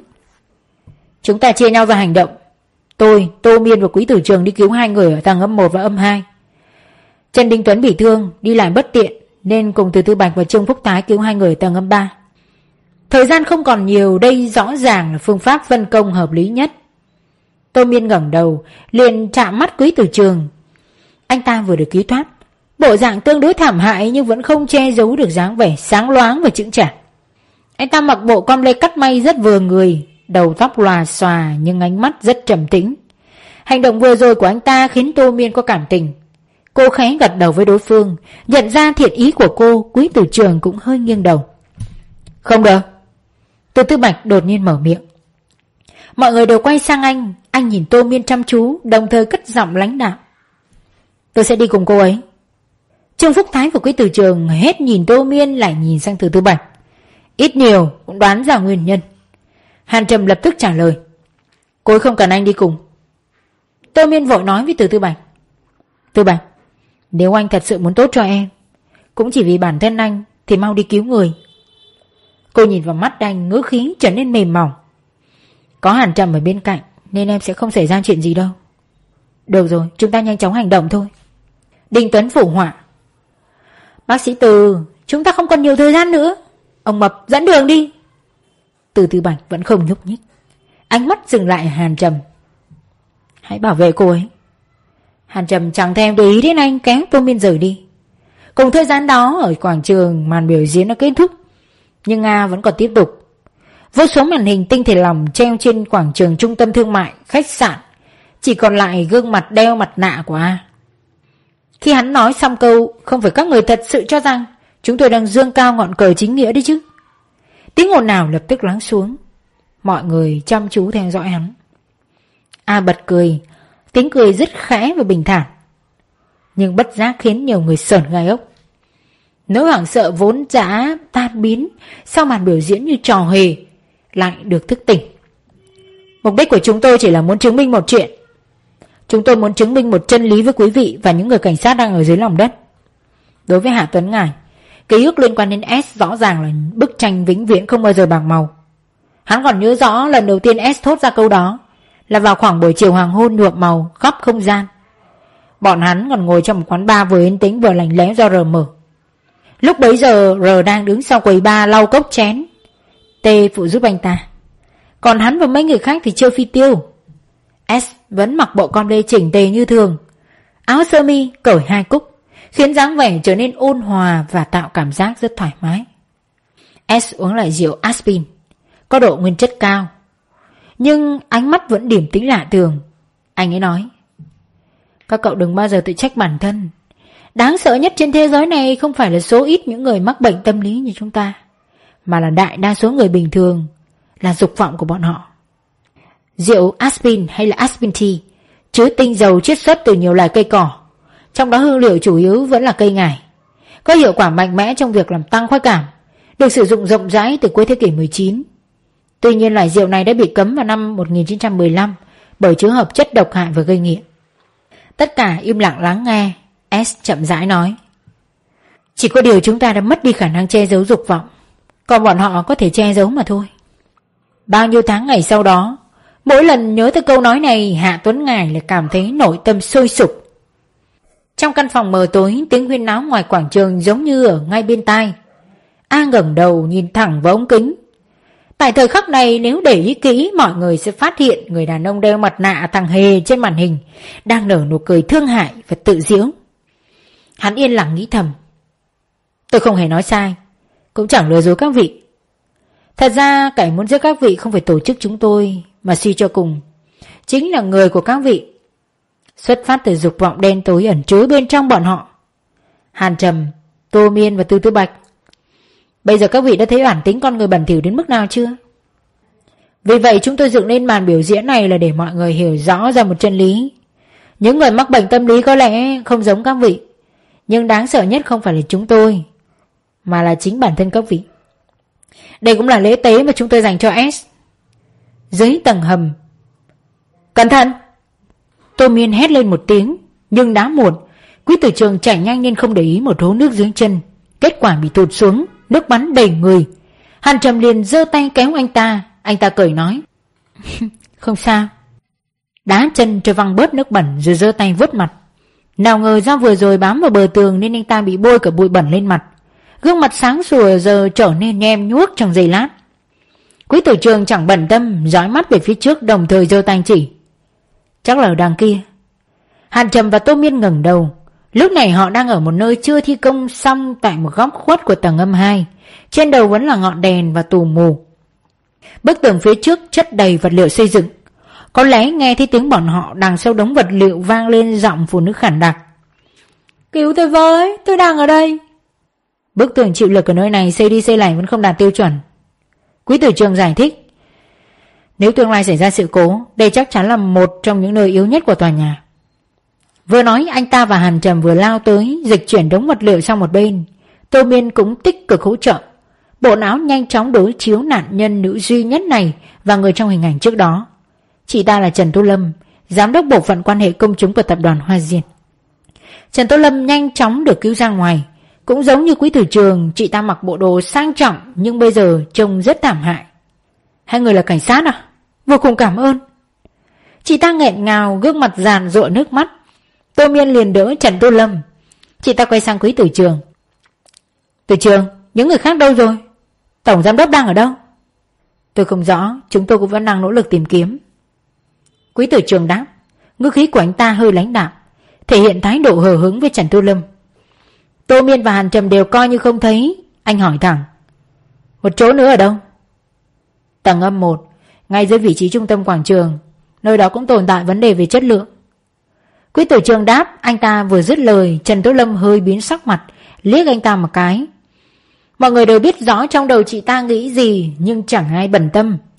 Hàn Trầm, Quý Tử Trường và Tô Miên tiếp tục chạy ra cầu thang lên trên tầng trên, bắt gặp ánh mắt vừa sợ hãi vừa phức tạp của Trần Tô Lâm. Cô chỉ cảm thấy buồn cười. Bốn người nhanh chóng lên tầng âm 1. Trước mặt là đại sảnh rộng lớn, xếp đầy giá để hàng và tủ kính. Trên lối đi có mấy căn phòng vừa đóng cửa.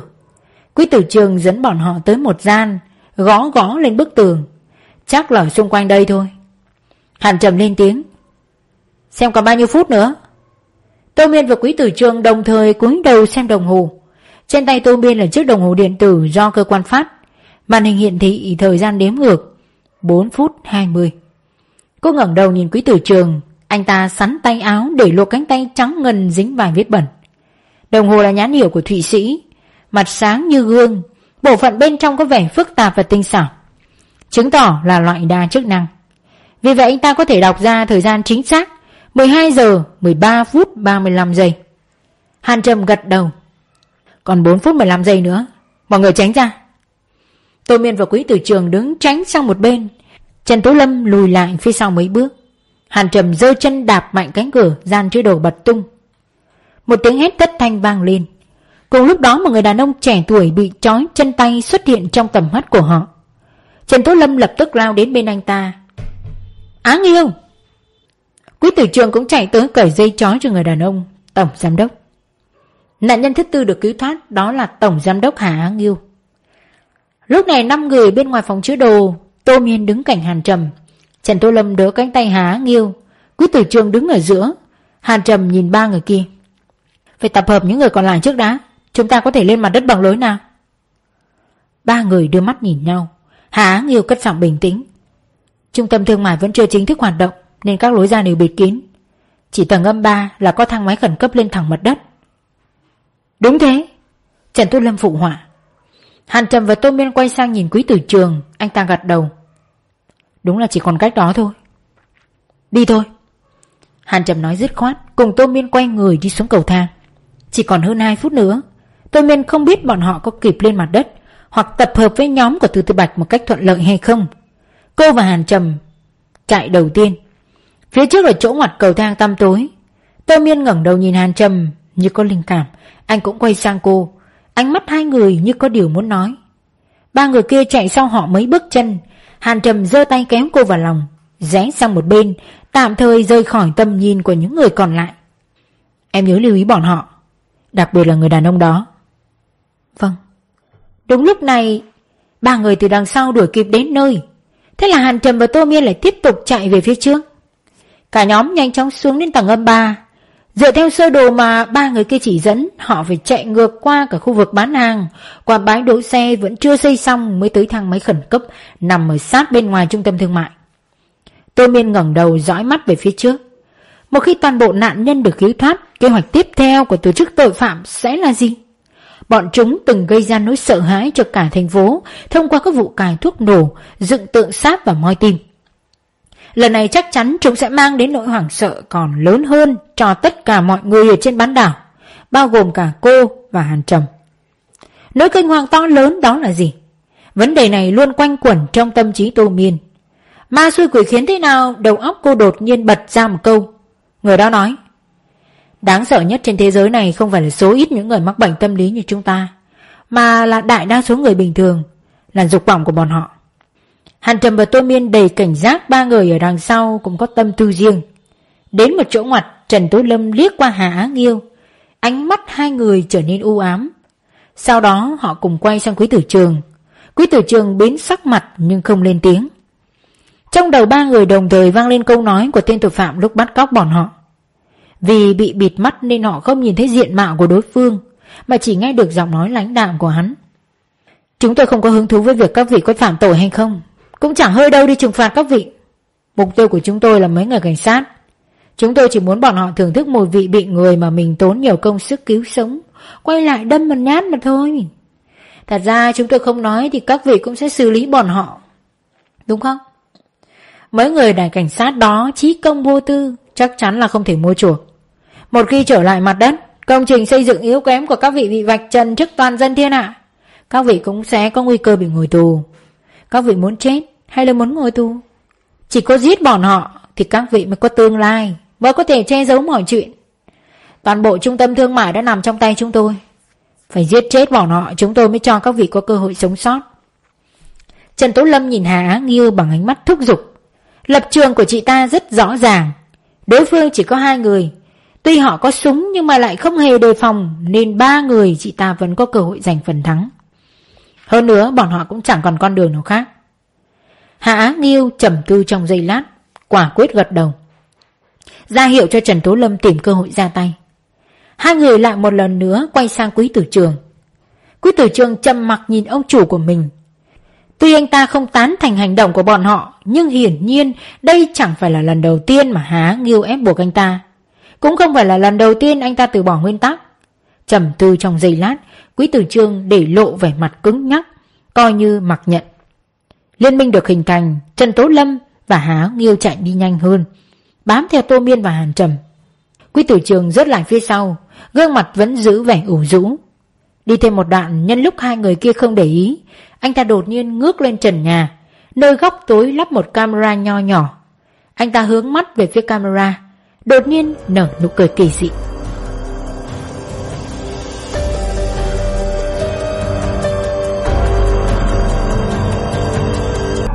Quý vị và các bạn thân mến, các bạn vừa nghe hết tập 25 của bộ truyện trinh thám đang đến hồi gai cấn, Truy Tìm Ký Ức của tác giả Đinh Mặc. Xin kính chào và xin hẹn gặp lại quý vị và các bạn ở những audio kể chuyện tiếp theo.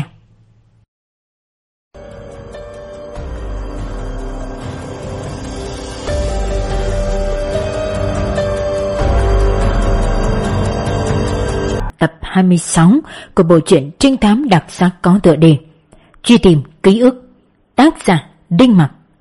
Xin mời quý vị thính giả cùng các bạn chú ý đón nghe.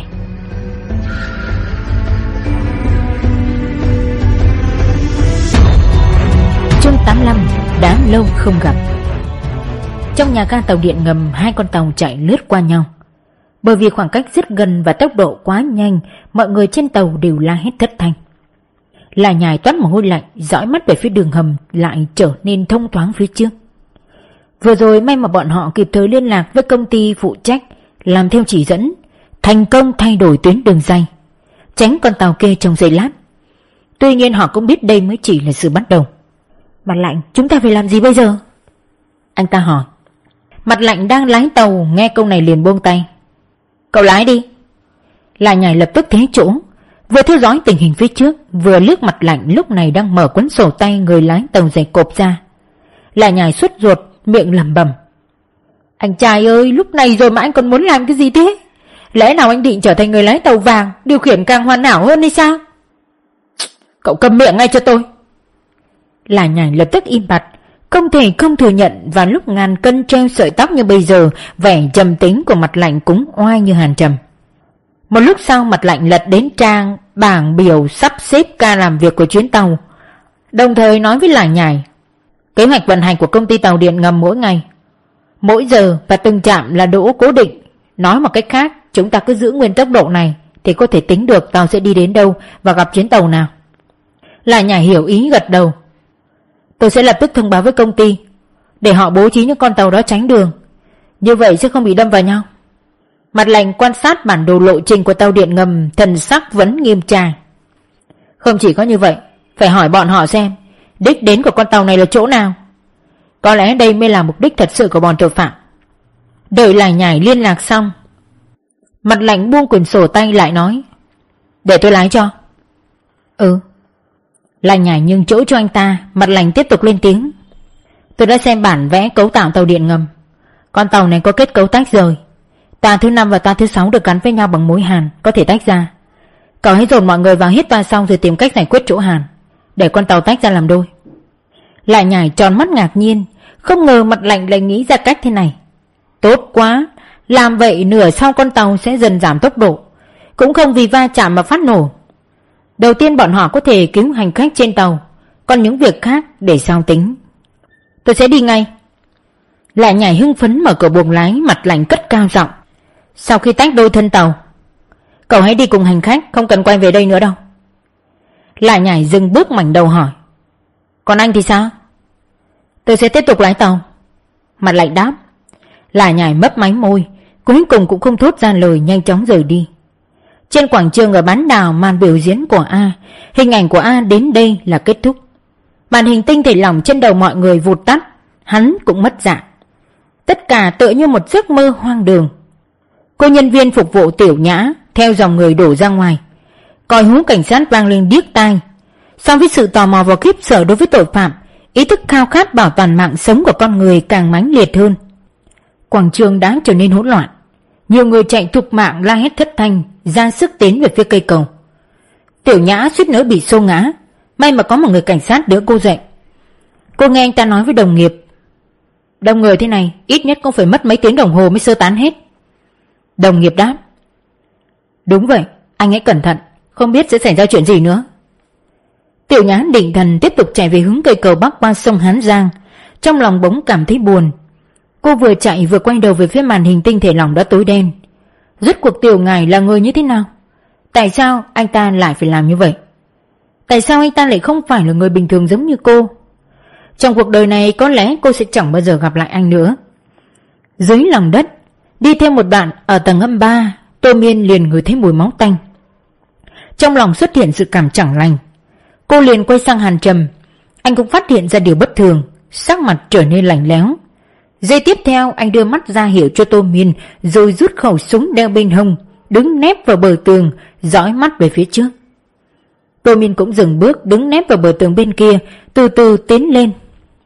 Thấy bọn họ rút súng, ba người đằng sau hơi hoảng hốt, nhưng vẫn tiếp tục bám theo ở một khoảng cách không gần không xa. Bây giờ Tô Miên làm gì có thời gian để ý đến bọn họ. So với đám người ích kỷ và xấu xa này, nhóm tội phạm mới là đối tượng đáng lo hơn cả.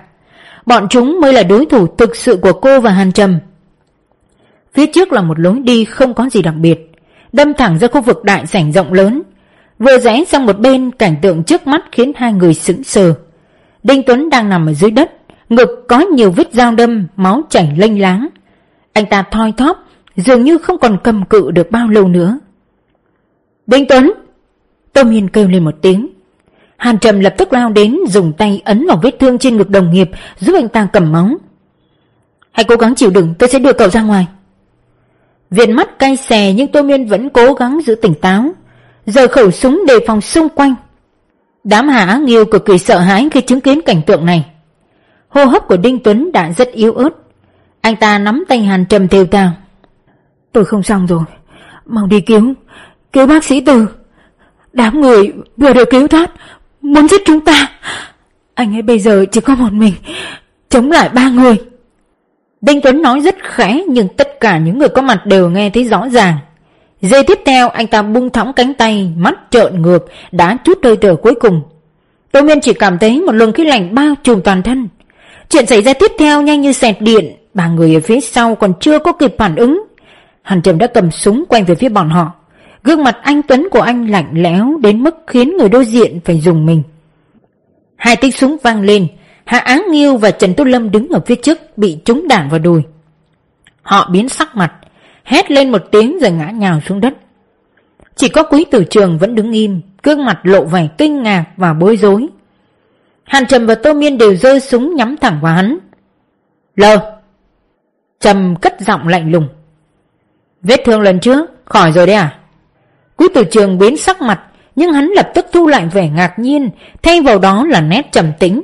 Khóe mắt hắn ẩn hiện ý cười chế giễu và ảo não. Hạ Á Nghiêu và Trần Tô Lâm ở dưới đất không ngừng rên rỉ. Quý Tử Trường thì chau mày đạp bọn họ một phát, sau đó chỉnh lại cổ áo rồi rút một chiếc khăn trắng mút ra lau mặt. Khi hắn làm một loạt động tác này, Hàn Trầm và Tô Miên nhìn hắn bằng cặp mắt đầy cảnh giác.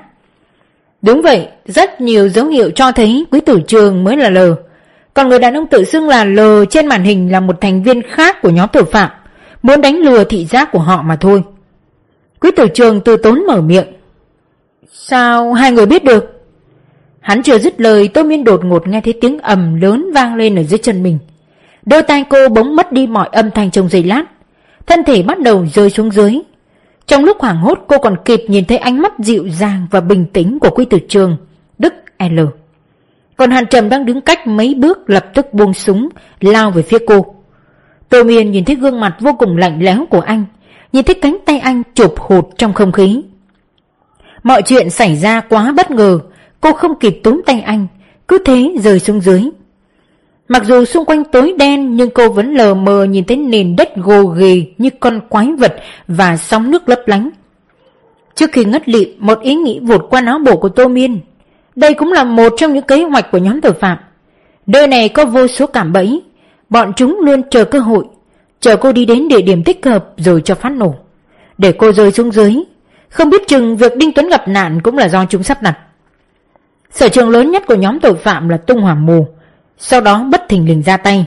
Không biết điều gì đang chờ cô ở bên dưới.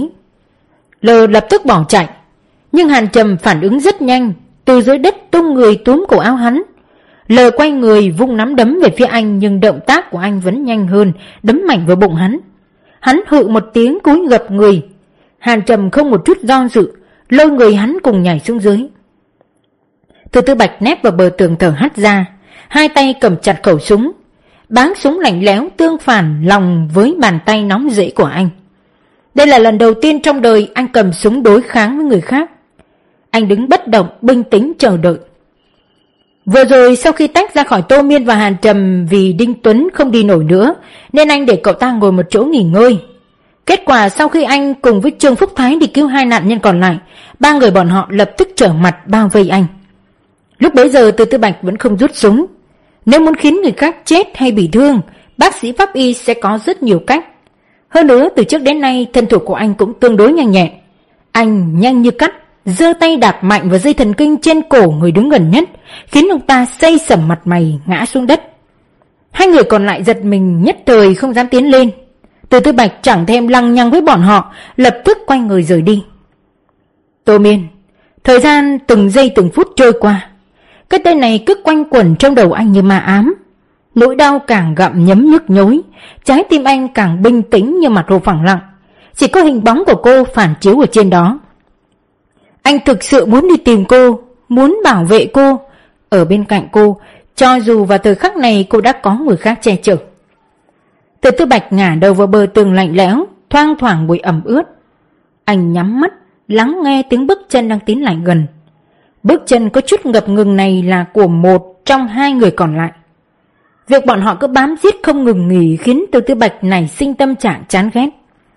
Anh không quen thuộc đường đi nước bước ở nơi này, trong khi bọn họ lại nắm rõ như trong lòng bàn tay. Anh chỉ một lòng một dạ muốn tìm Tô Miên mà bọn họ cứ không chịu buông tha cho anh. Từ Tư Bạch quyết định xử lý bọn họ. Vừa nhìn thấy bước chân thò ra ở đầu bờ tường, anh nhanh như cắt giơ súng chĩa vào đầu đối phương. Đó là Trương Phúc Thái. Trong tay ông ta cầm một con dao không biết lấy từ đâu ra. Ông ta há hốc mồm khi nhìn thấy khẩu súng trong tay Từ Tư Bạch. Nếu biết anh có súng, ông ta tuyệt đối không đuổi theo. Con dao trong tay Trương Phúc Thái rơi xuống đất. Ông ta lập tức mở miệng. Đồng chí cảnh sát, tôi sai rồi. Là tôi nhất thời hồ đồ. Tại bọn bắt cóc nó nói nếu không giết các cậu, chúng sẽ giết tôi. Xin cậu hãy tha cho tôi, đồng chí cảnh sát. Tôi không dám nữa, tôi xin nhận tội. Từ Tư Bạch lặng lẽ nhìn ông ta, sắc mặt không một chút biểu cảm. Ánh mắt anh đặc biệt thâm trầm, khiến Trương Phúc Thái bất giác sởn gai ốc. Tôi không phải là cảnh sát, anh đột nhiên mở miệng. Trương Phúc Thái chẳng hiểu tại sao đối phương lại nhấn mạnh điều này, nhưng nghe giọng nói ôn hòa của anh, ông ta lại cảm thấy nhẹ nhõm. Ông ta nghĩ chỉ cần mình nhận tội, đối phương sẽ bỏ qua. Cậu ta là người của cảnh sát, chắc sẽ không giết ông ta. Phăng! Một tiếng nổ đanh xác vang lên. Trương Phúc Thái trợn mắt nhìn Từ Tư Bạch buông thõng khẩu súng. Giây tiếp theo ông ta ngã xuống đất, tắt thở trong giây lát. Nhưng phát giác ra điều gì đó, Từ Tư Bạch ngẩng đầu. Chủ tịch tập đoàn Hoa Diên Hà Kinh Luân đang đứng cách anh có mười mấy mét, sắc mặt kinh hoàng. Bắt gặp ánh mắt của anh, ông ta lập tức quay người bỏ chạy. Từ Tư Bạch vẫn đứng yên một chỗ, dõi theo bóng đối phương. Cho tới khi ông ta gần khuất dạng, anh mới từ từ giương súng bóp cò. Đối phương lập tức ngã xuống. Bao nhiêu năm qua anh không hề quan tâm đến sự sống hay cái chết, cứu người hay giết người.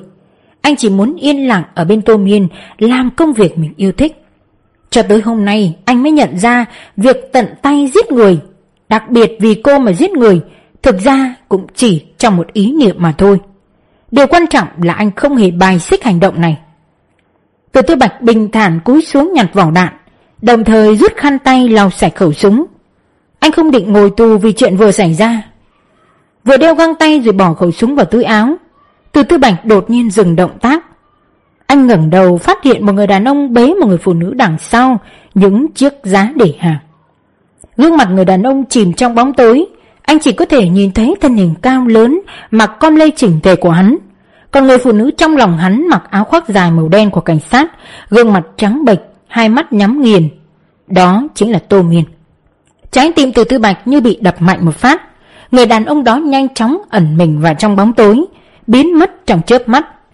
Trên tàu điện ngầm, hồi còi réo vang tựa như xuyên thủng màng nhĩ của mọi người. Đường hầm tối đen phía trước giống một cái động hun hút không thấy tận cùng. Lại Nhải đang ở chỗ nối giữa hai toa tàu, ngồi xổm xuống ra sức tháo mối nối. Mấy thanh niên trẻ đứng bên cạnh trợ giúp anh ta. Đằng sau bọn họ là toa tàu đầy ắp người chen chúc chật chội. Bên ngược này lại trống không. Có thể nhìn thấy buồng lái ở đầu tàu và một dãy tay vịn đung đưa. Không khí trong toa tàu vô cùng căng thẳng. Tất cả mọi người đều dõi theo nhất cử nhất động của Lại Nhải. Thỉnh thoảng lại có người hỏi: "Tháo được chưa?" "Vẫn không được à?" Lại Nhải không để ý đến họ, tiếp tục bận rộn.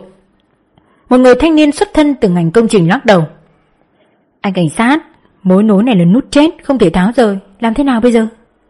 Câu nói của anh ta khiến đám đông xôn xao, bầu không khí càng trở nên căng thẳng hơn. Bình thường hay cười hay nói, nhưng vào thời khắc này, sắc mặt Lại Nhải vô cùng nghiêm nghị. Trầm mặc trong giây lát, anh ta đột nhiên đứng dậy: "Mọi người tránh hết ra cho tôi." Anh ta cất cao giọng, đồng thời rút khẩu súng đeo bên hông. Đám đông lập tức lùi về phía sau. Lại Nhải định thần chĩa súng vào chỗ nối giữa hai toa tàu.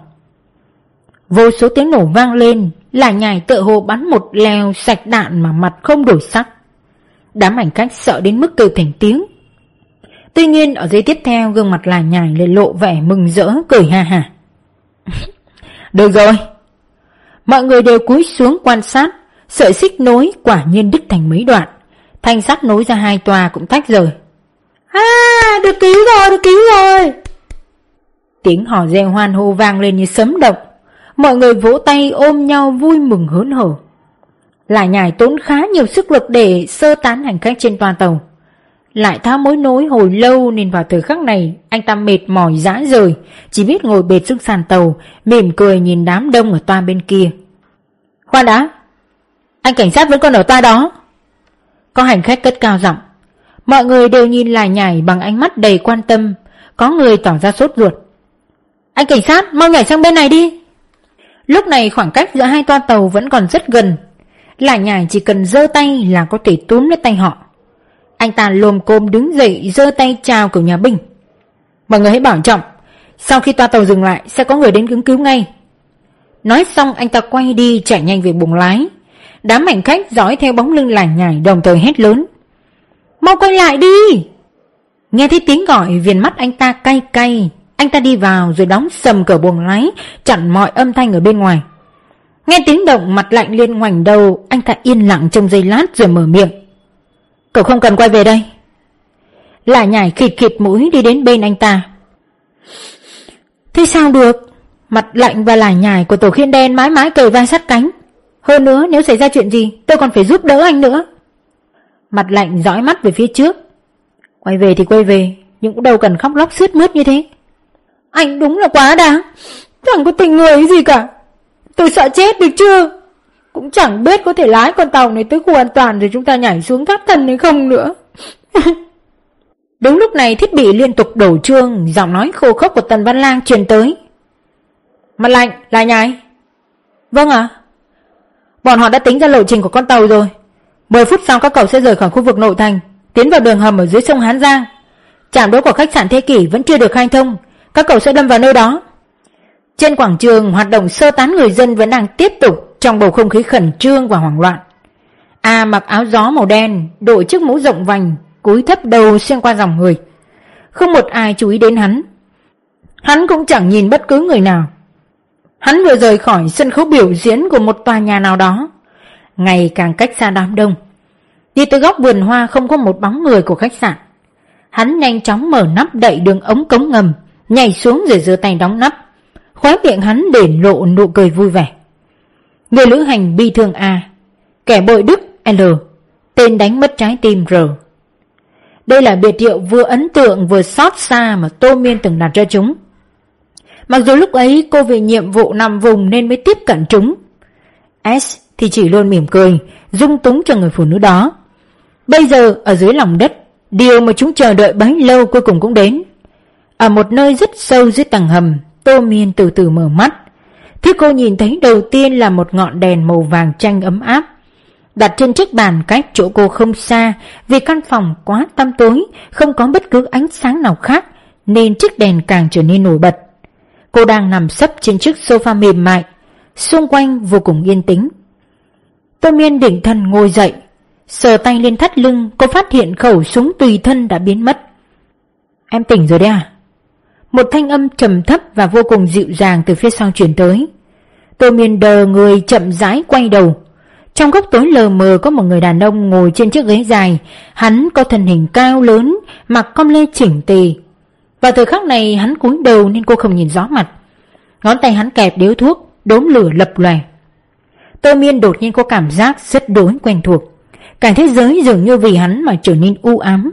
Còn huyết mạch trên toàn thân cô lạnh buốt trong giây lát. Tô Miên, lâu rồi không gặp. Người đàn ông tiếp tục mở miệng. Chương 86, vua của tội ác. Tô Miên từng tưởng tượng ra cảnh mình gặp lại S. Nhưng khi thời khắc này đến, hóa ra trong lòng không phải cảm giác căm hận hay chán ghét, mà là nỗi bi thương và tĩnh lặng. Đây là căn phòng an toàn, người đàn ông nói nhỏ. Có mấy gian liền, cũng đầy đủ thiết bị sinh tồn. Cho dù bên trên này đổ thì cũng không sao. Đợi khi mọi chuyện kết thúc, chúng ta sẽ ra ngoài sau. Tô Miên quan sát xung quanh, bên cạnh quả nhiên có một cánh cửa nối thông với căn phòng khác tối đen như mực. Đúng lúc này cô nghe tiếng bước chân rất khẽ. Dường như còn có người khác đang ẩn mình trong bóng tối. Là A, L hay R? Anh muốn thế nào? Cô cất giọng lạnh lẽo. Người đàn ông ngẩng đầu đưa mắt về phía cô. Tôi muốn em nhớ ra tôi. Bây giờ Tô Miên đã có thể thấy rõ diện mạo của đối phương. Đó là một gương mặt tuấn tú xa lạ. Hắn có đôi mắt ôn hòa và sâu thẳm, làn môi mỏng hơi nhếch lên.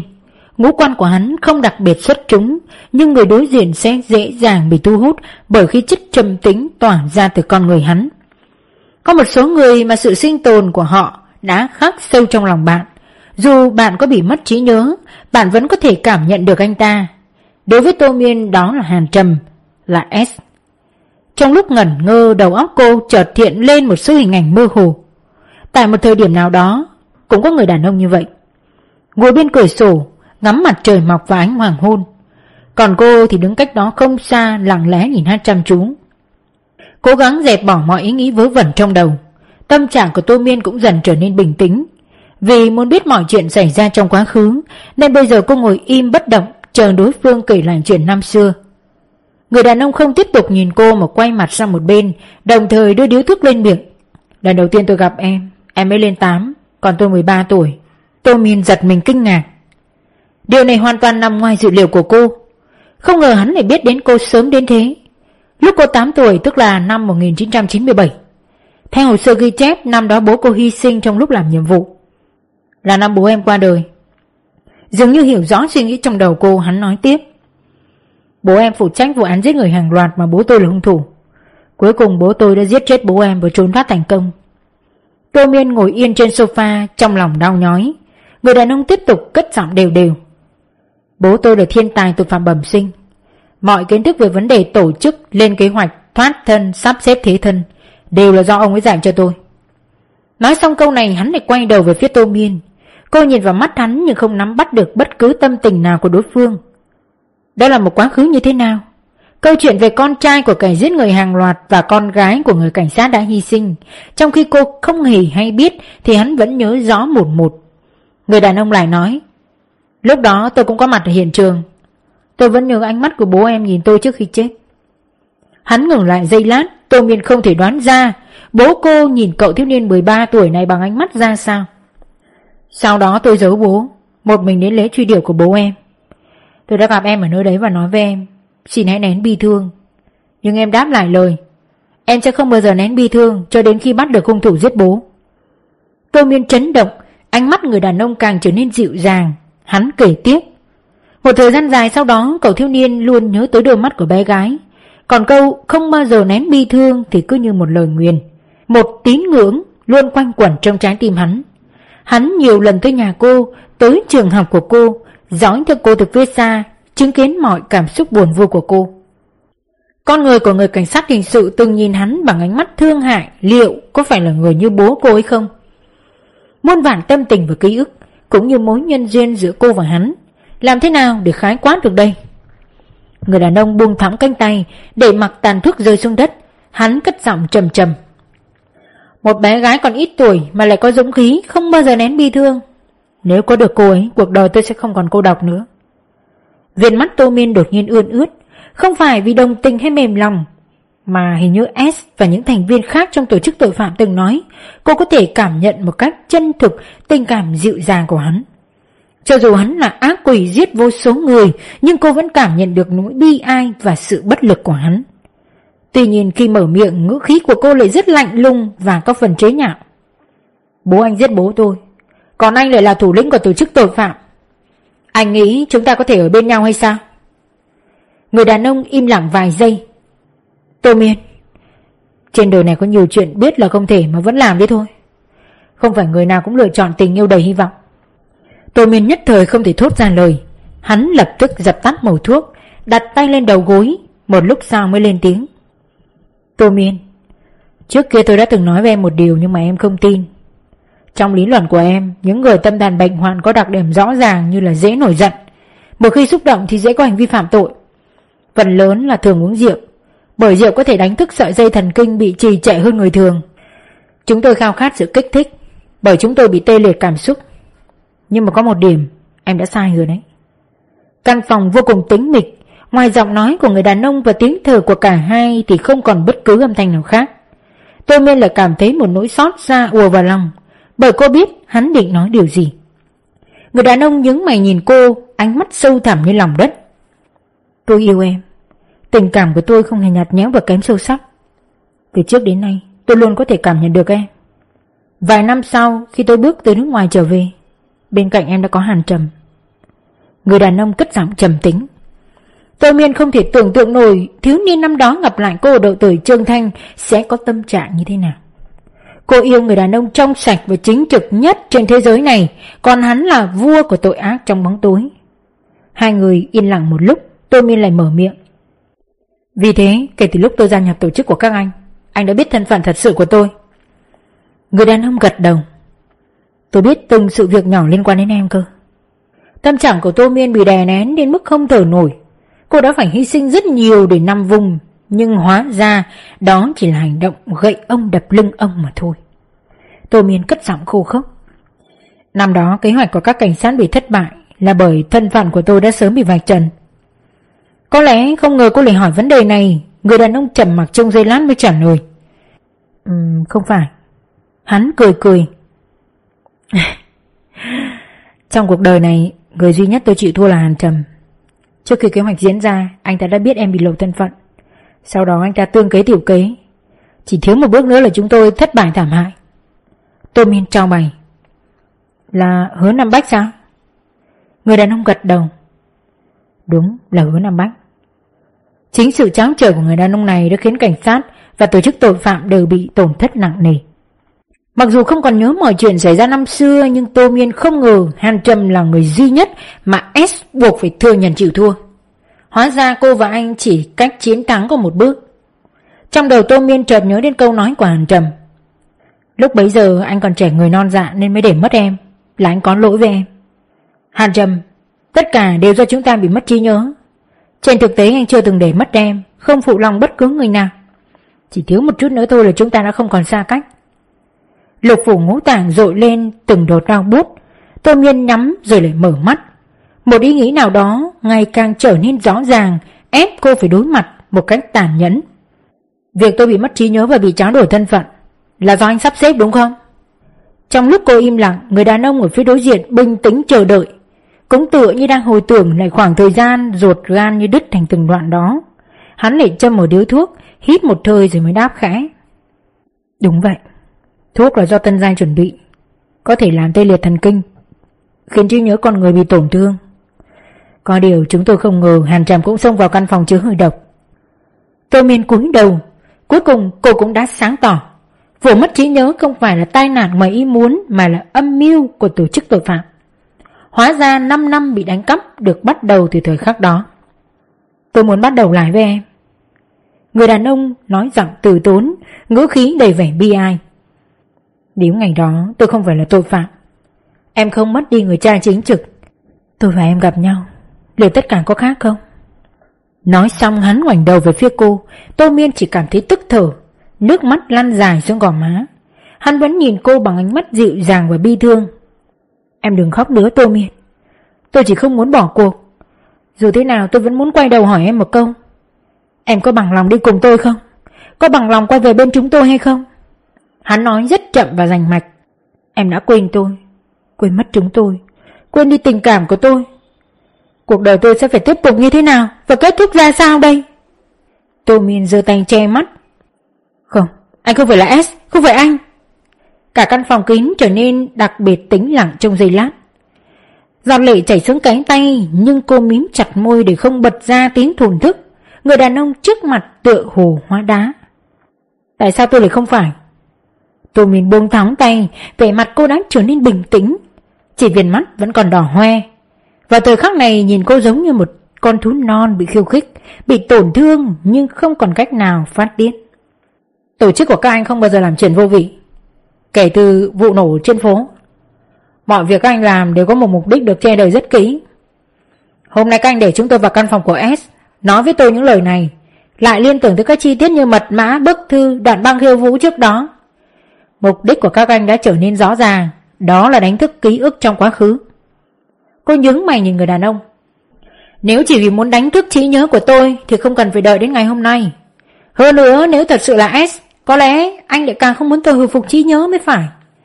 Anh cũng vừa nói anh muốn bắt đầu lại với tôi còn gì. Người đàn ông im lặng. Tô Miên hít một hơi sâu. Cô nghe thấy giọng nói khô khốc như tảng băng vỡ vụn của mình. Vì vậy ký ức mà các anh muốn đánh thức là một người khác, là ký ức của S. Căn phòng vô cùng tĩnh mịch. Tô Miên nghe thấy tiếng tim đập trong lồng ngực mình.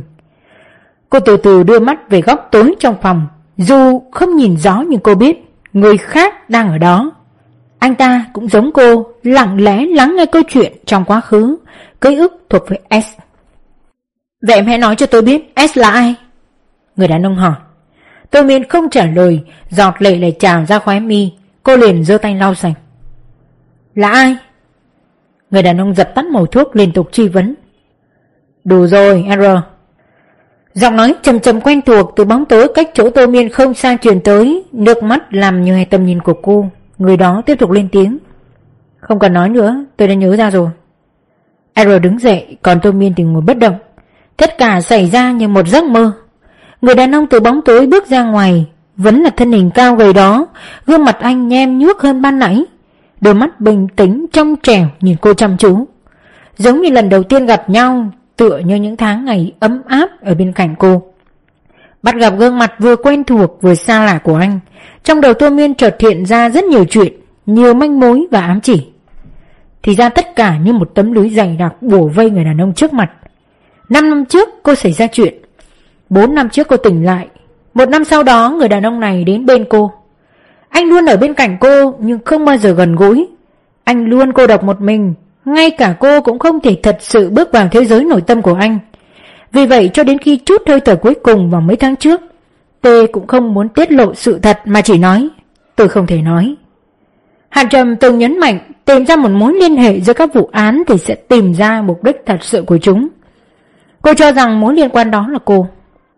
Bây giờ nghĩ lại mới thấy anh cũng liên quan đến các vụ án, đến từng giây phút sinh tử. Bức thư khiêu khích của nhóm tội phạm viết: chúng tôi sẽ đến vào 7 giờ 7 phút ngày 7. Cô đọc được, Tổ Khiên Đen đọc được, anh cũng đọc được. ALR gây ra vụ nổ, vụ tượng sáp và vụ moi tim để thiên hạ biết được sự tồn tại của chúng, để anh có thể nhìn thấy sự tồn tại của chúng.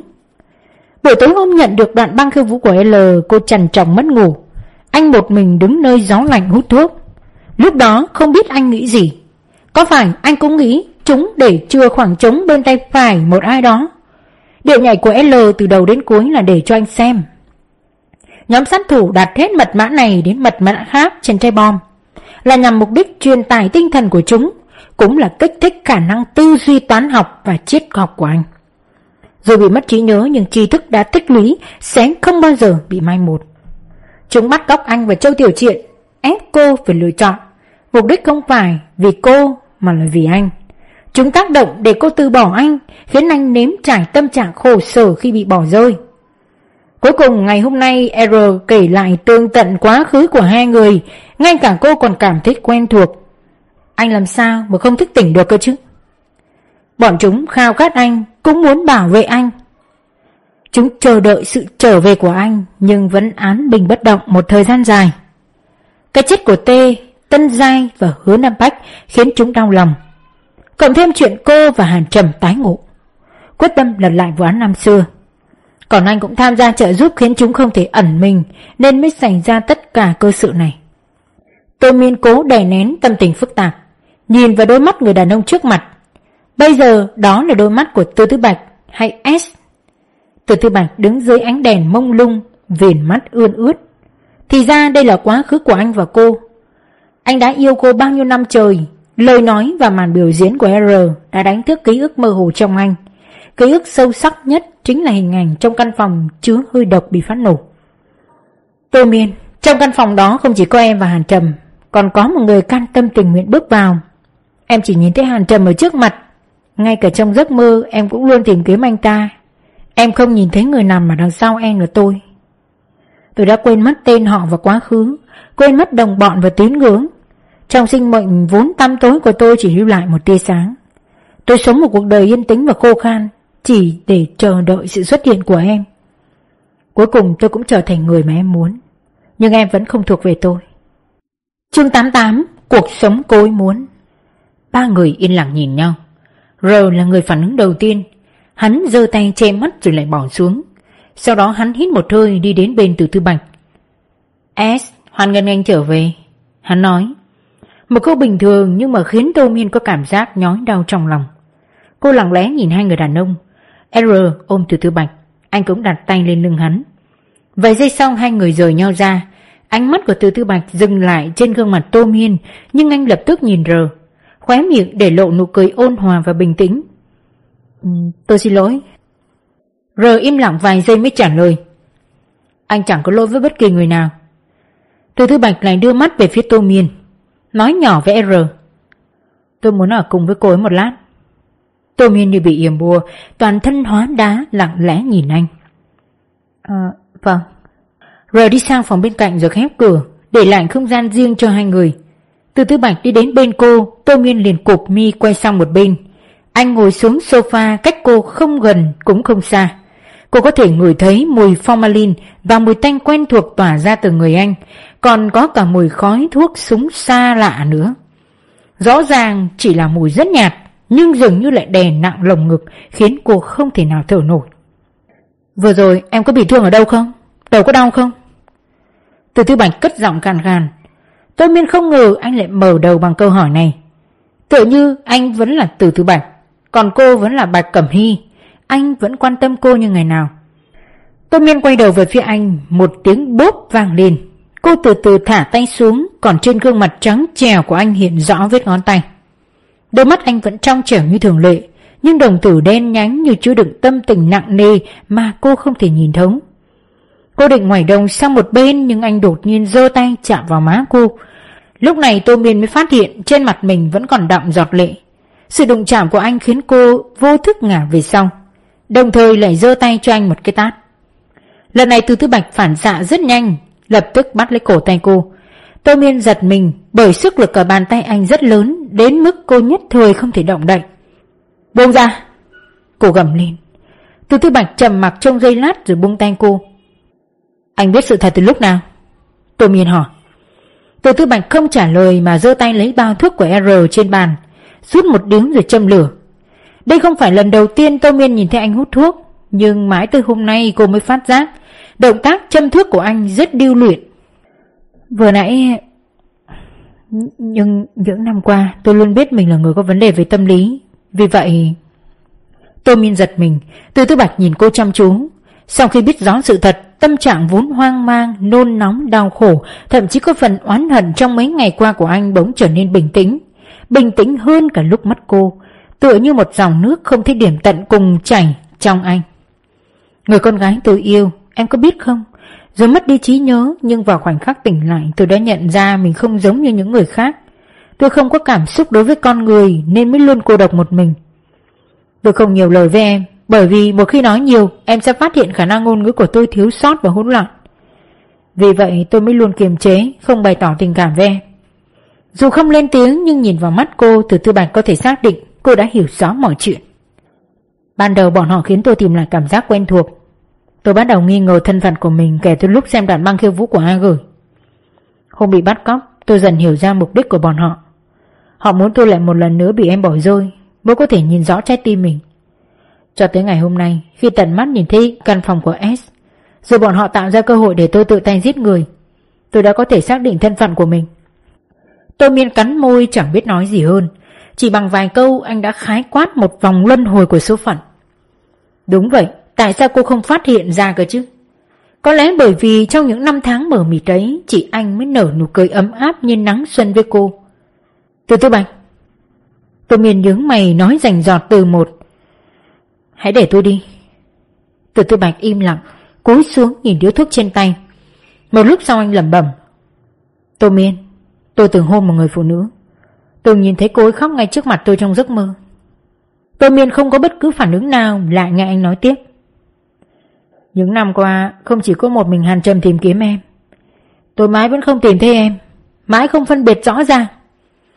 Tôi có cảm giác rất quen thuộc và mơ hồ, nhưng mà lại không chắc chắn.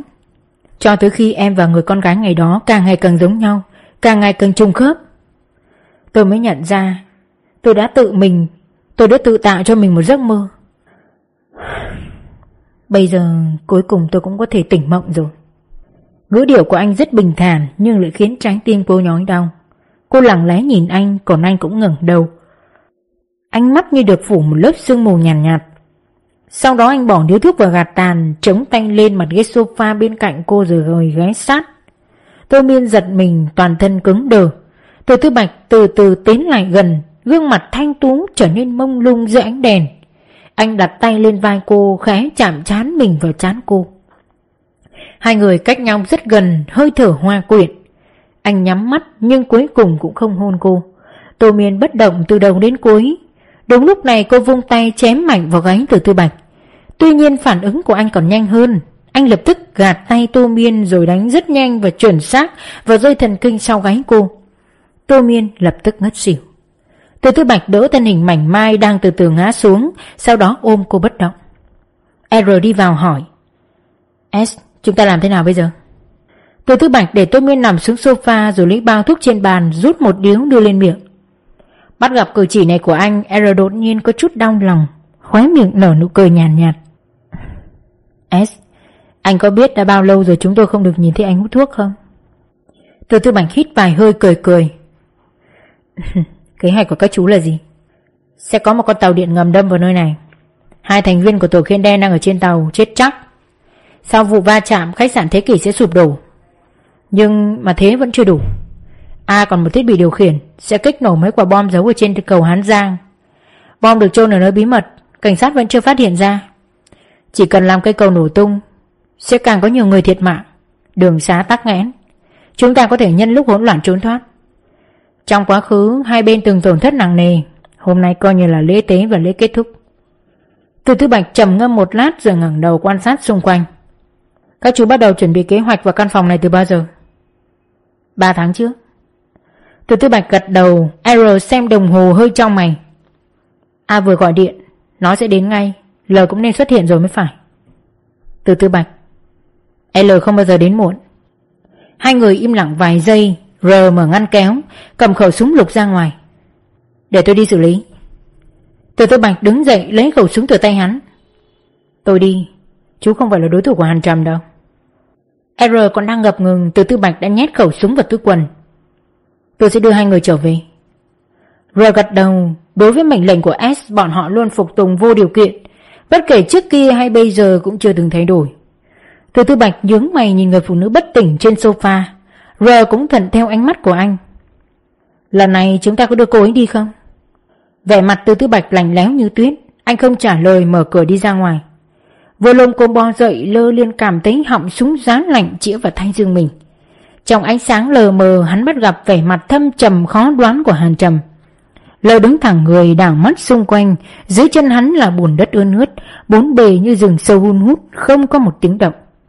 Lơ bị Hàn Trầm thúc súng vào người nên buộc phải đi về phía trước. Hắn thở ơ mở miệng: Sao anh biết tôi là L? Hàn Trầm không trả lời mà chỉ đưa mắt qua hai bàn tay hắn. Anh liền nghĩ tới Tô Miên. Trước đó khi Quý Tử Trường sắn tay áo, cô và anh đều nhìn thấy chiếc đồng hồ và các ngón tay của hắn. Tô Miên liền quay đầu đối mắt với anh, khẳng định suy đoán trong lòng. Nhóm tội phạm có thể đưa ra kế hoạch này, có thể biết rõ nội tình của tập đoàn khách sạn, chứng tỏ một thành viên rất dành về công trình kiến trúc. Nghề nghiệp của A và R đã rõ ràng nên chỉ còn lại L. Quý Tử Trường thể hiện ra bên ngoài sự trầm ổn và tâm tư nghiêng về chính nghĩa, không công nệ tiểu tiết. Dù mặt mày nhem nhuốc đầy bụi đất, hắn cũng chẳng để ý. Điều này lại hoàn toàn trái ngược với tính cách của L. Tuy nhiên hắn mặc đồ đơn giản nhưng lại đeo chiếc đồng hồ quá phức tạp và hoa lệ, còn không dính một hạt bụi, không có một vết xước. Hắn là kiến trúc sư, thường xuyên ra vào công trường xây dựng, làm sao có thể giữ gìn đồng hồ sáng loáng như vậy? Ngoài ra móng tay của hắn cũng vô cùng sạch sẽ. Trước đó hắn bị giam trong cây cột, về lý mà nói chắc sẽ vùng vẫy dữ dội, móng tay phải dính bụi bẩn mới đúng. Toàn thân hắn bẩn thỉu nhem nhuốc nhưng ngón tay lại sạch sẽ như vừa mới cắt rửa. Vì vậy đáp án đã quá rõ ràng. Nhớ đến ánh mắt tâm linh tương thông của Tô Miên, trong lòng Hàn Trầm bất giác dội lên luồng khí lạnh. Anh chỉ thúc súng vào người L mà không có ý trả lời câu hỏi của hắn. Bắt gặp ánh mắt đáng sợ của anh, Lơ cười cất giọng từ tốn. Hàn Trầm, tôi sẽ không dẫn đường cho anh. Tôi chết thì chết, kiểu gì cũng không để anh tìm thấy họ. Ngữ khí của hắn rất cương quyết, có những vị trả thù. Ai ngờ Hàn Trầm chỉ có bình thản đáp: Tôi biết. L giật mình, chưa kịp phản ứng đã cảm thấy cổ mình đau như sắp gãy xương lên nơi. Anh ra tay tàn nhẫn quá. L kêu lên một tiếng trước khi ngã xuống đất bất tỉnh nhân sự. Hàn Trầm nhanh chóng kéo hắn sang một bên rồi rút còng tay còng hắn vào giá sắt. Sau đó anh lục soát người L, tìm thấy một máy di động và một chiếc đèn pin.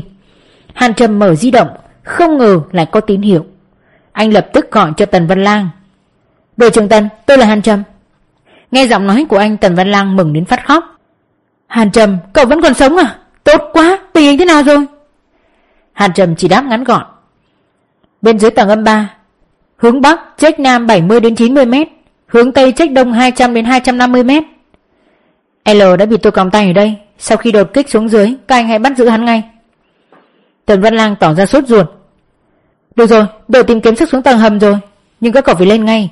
10 phút sau sẽ có một tàu điện ngầm đâm vào nơi đó, rất có thể khách sạn sẽ bị sụp đổ đấy. Tôi biết rồi, tôi đi tìm cô ấy rồi lên ngay. Hàn Trầm trả lời rồi gác máy. Tuy anh không rõ nhưng nghe câu tìm cô ấy, Tần Văn Lang chỉ cảm thấy sống lưng lạnh toát. Hàn Trầm bỏ điện thoại vào túi quần, cởi áo khoác cảnh sát để hành động thuận tiện hơn. Anh giơ đèn pin quan sát xung quanh. Đối phương có 3 người và thời khắc này liệu có phải cô đang một mình bất lực không thể thoát thân? Anh cúi người tìm kiếm dấu vết trên nền đất rồi nhanh chóng tiến bước. Nơi này tăm tối và phức tạp như mê cung, không có lối đi, chỉ có nền đất nham nhở. đầy cốt thép, giá gỗ và đất đá. Hàn Trầm trèo qua một bức tường đất, phía trước là những mô đất như con đê không thấy tận cùng, hai bên là cột móng. Hàn Trầm lờ mờ nghe thấy tiếng nước chảy đâu đó. Vừa định nhảy xuống đất, anh liền nghe thấy tiếng bước chân rất khẽ. Nếu là người bình thường chắc sẽ không phát hiện ra, bởi đối phương đi rất nhẹ. Hàn Trầm nấp vào một bên, nhanh chóng nhìn thấy một hình bóng đi tới. Hắn đổi mũ lưỡi chai, gương mặt thoát ẩn thoát điện trong bóng tối. Đó là A. Hắn vô cùng thận trọng, ngó nghiêng quan sát xung quanh mới đi men theo gò đất rồi nhảy xuống. Đợi hắn đi xa tầm mười mấy mét, Hàn Trầm mới lặng lẽ bám theo. Tiếng nước chảy che khuất tiếng bước chân nên A không hề phát giác, vẫn tiếp tục đi về phía trước.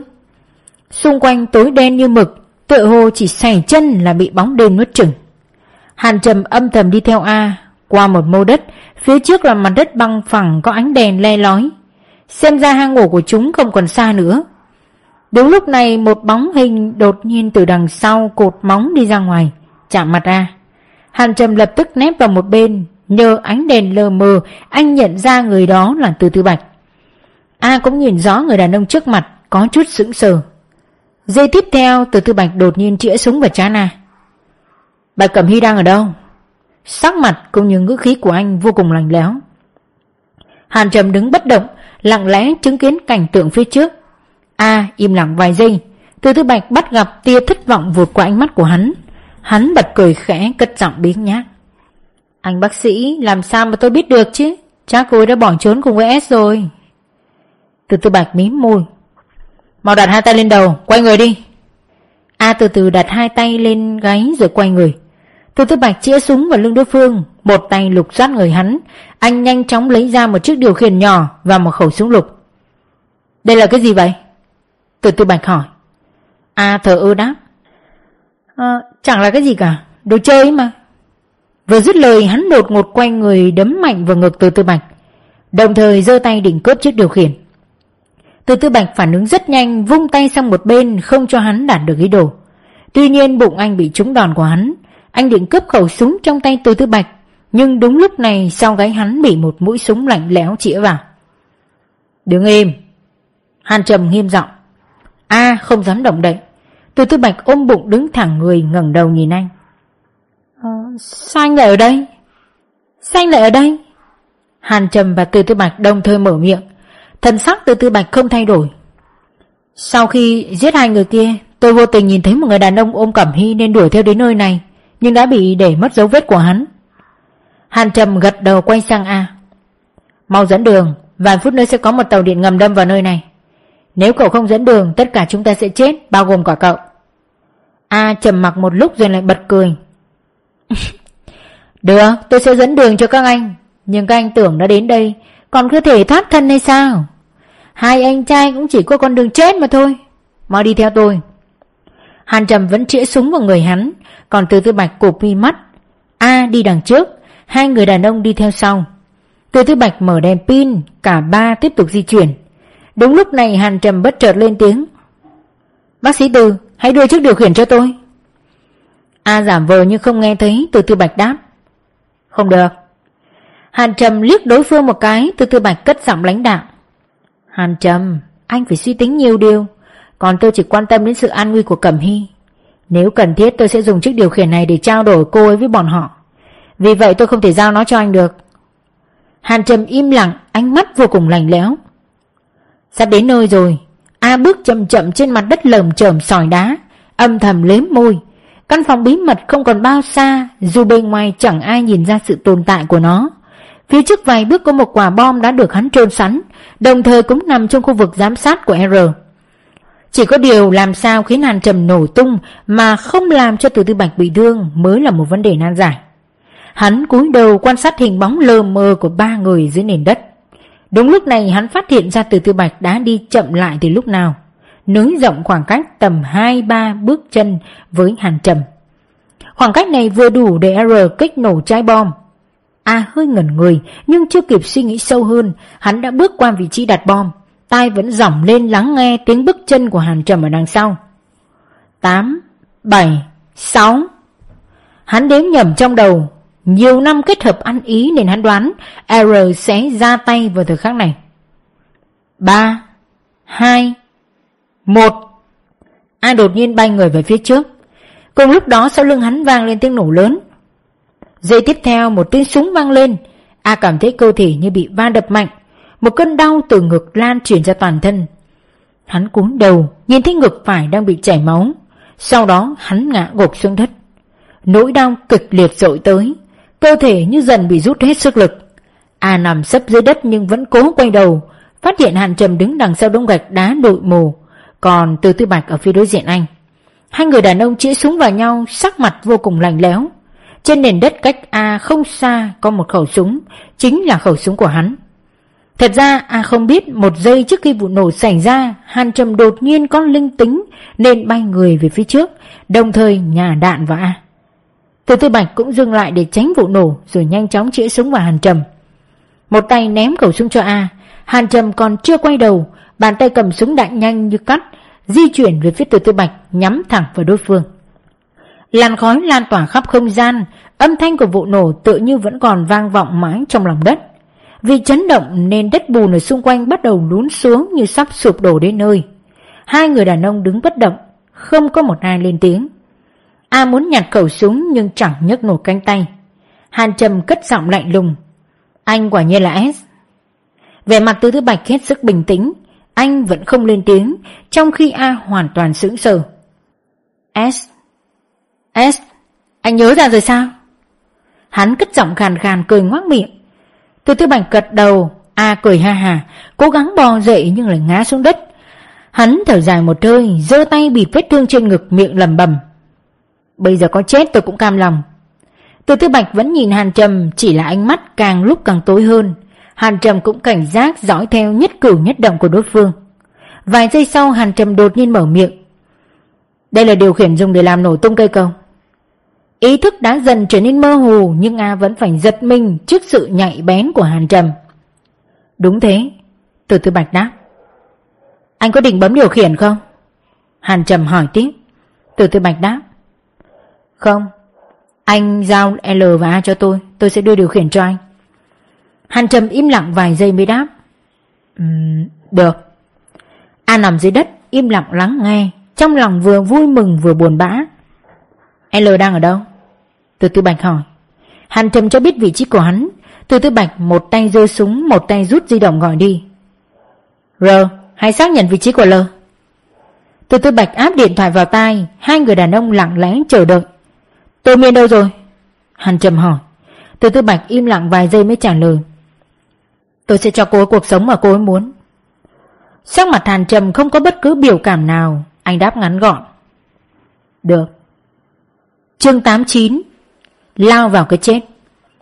Lúc tỉnh lại, Tô Miên phát hiện mình đang ngồi trên một chiếc ghế, hai tay bị trói chặt ra đằng sau, không thể động đậy. Từ Tư Bạch đã biến mất, chỉ có R ngồi ở sofa lặng lẽ hút thuốc. Trên bức tường trước mặt hắn là vô số màn hình giám sát đang được bật lên. Màn hình ở giữa chính là hình ảnh Hàn Trầm, Từ Tư Bạch và A đang đi qua mô đất. Lúc Tô Miên nhìn thấy cảnh tượng này, vụ nổ chưa xảy ra, chống ngực đập thình thịch. Cô lập tức hiểu ra hai điều. Thứ nhất, Từ Tư Bạch đang lừa Hàn Trầm. Thứ hai, Hàn Trầm cũng đang lừa Từ Tư Bạch. Thật ra anh đã nghi ngờ thân phận của đối phương. Nếu thân phận của Từ Tư Bạch đã bị vạch trần, chắc chắn hai người không thể chung sống hòa bình như vậy. Ở đây có một cơ sở sơ hở lớn nhất, đó chính là A. Nhóm sát thủ đều là những kẻ ngông cuồng, không sợ chết, làm sao mà chịu dẫn đường cho Hàn Trầm, trừ khi đây chỉ là một cái bẫy, hoặc A không muốn một người khác ở bên ngoài có nguy cơ tử vong cao. Vì vậy hắn chỉ có thể dẫn đường cho bọn họ. Người khác đó chính là S, tức là Từ Tư Bạch. Cô có thể đoán ra được điều này. Kiểu gì Hàn Trầm chẳng nghĩ ra, Từ Tư Bạch cũng là một trong những người có liên quan đến rất nhiều sự việc. Sau đó vụ nổ xảy ra. Đến khi hai người đàn ông chĩa súng vào nhau, Tô Miên chợt có dự cảm chẳng lành vô cùng mãnh liệt. Khi Từ Tư Bạch gọi điện cho R, nghe anh nói câu "Tôi sẽ cho cô ấy cuộc sống mà cô ấy muốn", rồi Hàn Trầm trả lời được. Trái tim Tô Miên tựa như chìm xuống vực sâu không đáy. Họ định đồng quy vu tận. Hai người đàn ông cùng ra một quyết định này cho nên mới nói như vậy. Hàn Trầm không thể tha cho Từ Tư Bạch, còn Từ Tư Bạch đã phục hồi trí nhớ nên tuyệt đối không nhượng bộ. Bọn họ định liều chết cùng với đối phương. Tô Miên không thể kiềm chế, đứng dậy đập mạnh cả người lẫn ghế vào tường. Tuy nhiên trước kế không hề hấn gì. R lập tức quay đầu, phát hiện cô đang vùng vẫy một cách vô ích, hắn lại tiếp tục điều chỉnh màn hình. R tìm camera giám sát ở gần vị trí mà Hàn Trầm chỉ dẫn. Sau khi điều chỉnh màn hình, hắn nhíu chặt lông mày, vì nơi Hàn Trầm tiết lộ chỉ có nửa chiếc còng tay mà không thấy người đâu. Hắn liền cầm điện thoại nói với Từ Tư Bạch: S, L không có ở chỗ đó, chỉ có nửa chiếc vòng tay nhìn như là bị đạn bắn đứt. Tô Miên ngẩng đầu nhìn người trong màn hình, cánh tay cô đã chật khớp đến biến dạng, có thể rút khỏi sợi dây thừng. Ở bên ngoài, Hàn Trầm và Từ Tư Bạch đều trầm ngâm khi nghe tin L biến mất. Nơi này còn có một người khác vẫn chưa xuất hiện. Hàn Trầm lên tiếng. Đúng thế, Từ Tư Bạch tiếp lời. Kế hoạch của các anh bắt đầu được đặt ra từ khi nào? Hàn Trầm đột nhiên cất cao giọng hỏi A đang thoi thóp dưới đất. Từ Tư Bạch và R hơi sững sờ. Ba tháng trước. A cất giọng yếu ớt. Từ Tư Bạch đành trả lời thay hắn. A liền mở to mắt, hắn đã hiểu ra vấn đề. Kế hoạch này là tuyệt mật, chỉ có thành viên mới nắm được. 3 tháng trước còn có một người biết kế hoạch của chúng. Nhưng tại sao anh ta... A rất nghi hoặc. Từ Tư Bạch không trả lời. Hàn Trầm lại nói lớn tiếng với bóng tối xung quanh. Ra đi, Hứa Nam Bách. Một người đàn ông tay cầm súng từ đằng sau cột móng gần bọn họ nhất đi ra ngoài. Hắn mặc bộ quần áo màu đen, có thể hòa lẫn vào trong bóng đêm. Hắn không còn vẻ thư sinh nho nhã của ngày nào, mà giờ đây gương mặt nhợt nhạt, râu ria lởm chởm. Vẻ mặt Hứa Nam Bách rất lạnh nhạt, khóe miệng nở nụ cười chế nhạo. Lâu rồi không gặp. Hứa Nam Bách lên tiếng cũng chẳng rõ là chào hỏi ai. Hàn Trầm và Từ Tư Bạch vẫn chĩa súng vào nhau, còn A thở dốc, mở to mắt nhìn hắn. Hứa Nam Bách từ từ tiến lại gần, dừng lại ở vị trí cách họ mấy mét, sau đó hắn giơ tay nhắm thẳng mũi súng vào Hàn Trầm. Trong căn phòng bí mật cách chỗ 3 người đàn ông không xa, R đang chăm chú quan sát màn hình. Sau đó hắn lấy một khẩu súng bỏ vào túi áo, chuẩn bị đi ra ngoài. Tô Miên đã âm thầm rút tay ra khỏi sợi dây thừng, tay trái đau đến mức không thể sử dụng, còn lại tay phải đang nắm chặt chiếc ghế. Thân hình R hơi chuyển động như sắp đứng lên. Đúng lúc này Tô Miên một tay nhấc ghế đạp mạnh vào đầu hắn, nhưng R như mọc mắt ở sau gáy, lập tức nghiêng người sang một bên né tránh. Chiếc ghế gỗ trong tay Tô Miên theo đà đập xuống bàn uống nước, bị gãy thành mấy mảnh trong giây lát.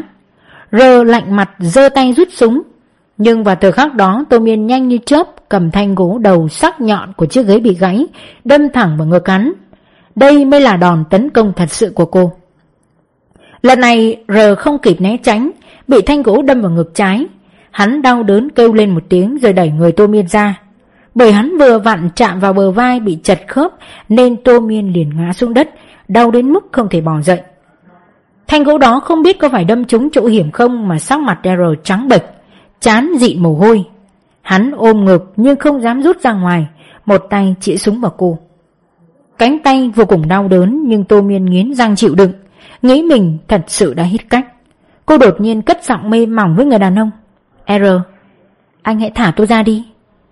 Anh có người anh muốn cứu, tôi cũng thế. Anh hãy thả tôi đi, tôi không thể ở lại đây được. Tôi phải đi giúp anh ấy, tôi phải quay về bên anh ấy. Anh ấy vào sâu trong hang cọp, anh ấy đang bị bao vây. Anh ấy quyết định hy sinh bản thân, vậy thì hãy để tôi cùng chết với anh ấy, vĩnh viễn không chia lìa.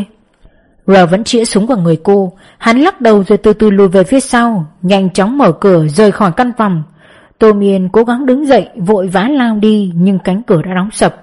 Tiếng khóa tách khẽ vang lên. Khốn kiếp, anh mau mở cửa cho tôi. Tô Miên va người vào cửa. Bên ngoài vang lên giọng nói yếu ớt và dịu dàng của R. Tô Miên, tôi sẽ cắm chìa khóa ở ổ. Nếu S có thể quay về, anh ấy sẽ mở cửa cho cô. Nếu anh ấy không thể trở về, vậy thì cô hãy vĩnh viễn ở lại đây, bên cạnh anh ấy nhá.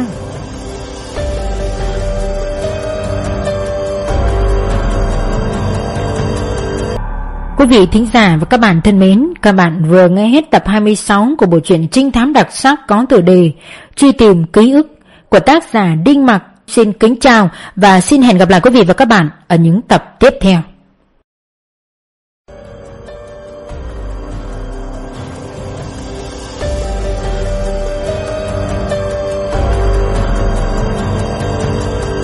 Tập tiếp theo Tập 27 của bộ truyện trinh thám đang đến hồi gay cấn Truy tìm ký ức, tác giả Đinh Mặc. Xin mời quý vị thính giả cùng các bạn chú ý đón nghe.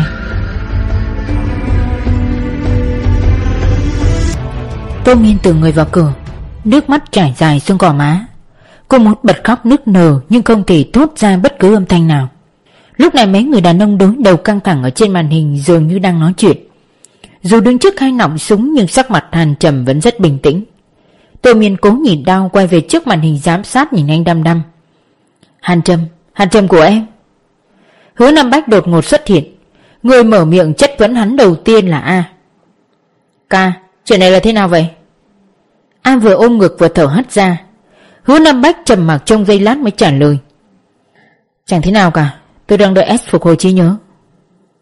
Bây giờ anh muốn gì? Từ Tư Bạch bất chợt lên tiếng. Hứa Nam Bách cười nhưng ở giây tiếp theo vẻ mặt hắn trở nên thâm hiểm. S, anh từng là tất cả tín ngưỡng của tôi. Giọng nói khô khốc của hắn vang vọng trong không gian rộng lớn và yên tĩnh. A biến sắc mặt khi nghe nhắc đến từ từng. S, anh vốn không nên có nhược điểm. Hứa Nam Bách tiếp tục mở miệng. Tô Miên và cả chúng tôi đều không nên trở thành nhược điểm của anh. Luôn đưa ra kế hoạch phạm tội hoàn hảo nhất để người đời nhìn thấy tinh thần của tổ chức chúng ta, khiến bọn họ run cầm cập khi nhắc đến chúng ta mới là cuộc đời mà anh nên có. Tuy nhiên, anh đã khiến tôi thất vọng.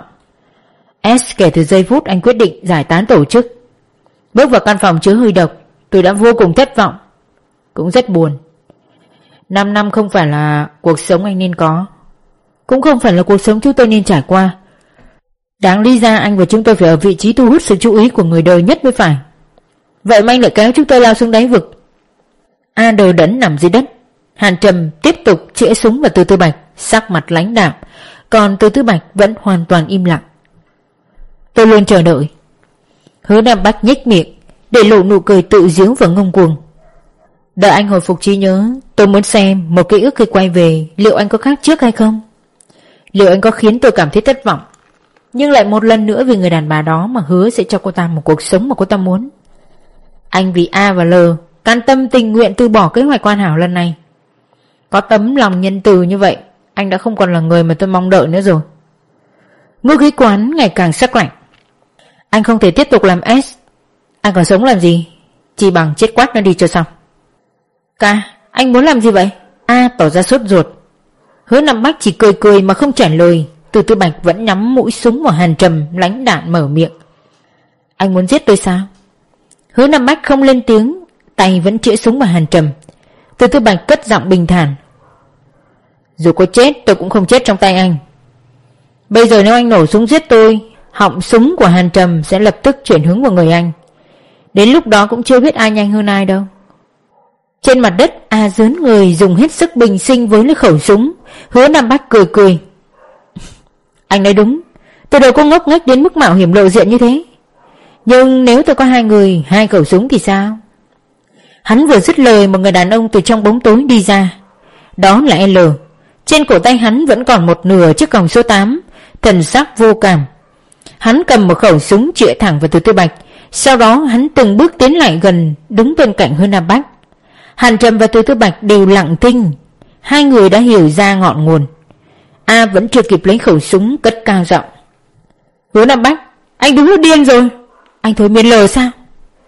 L hơi nhíu mày nhưng vẫn chĩa súng vào Từ Tư Bạch. Trong căn phòng bí mật, Tô Miên nín thở theo dõi cảnh tượng bên ngoài. Không còn nghi ngờ gì nữa, Hứa Nam Bách đã bổn cũ soạn lại.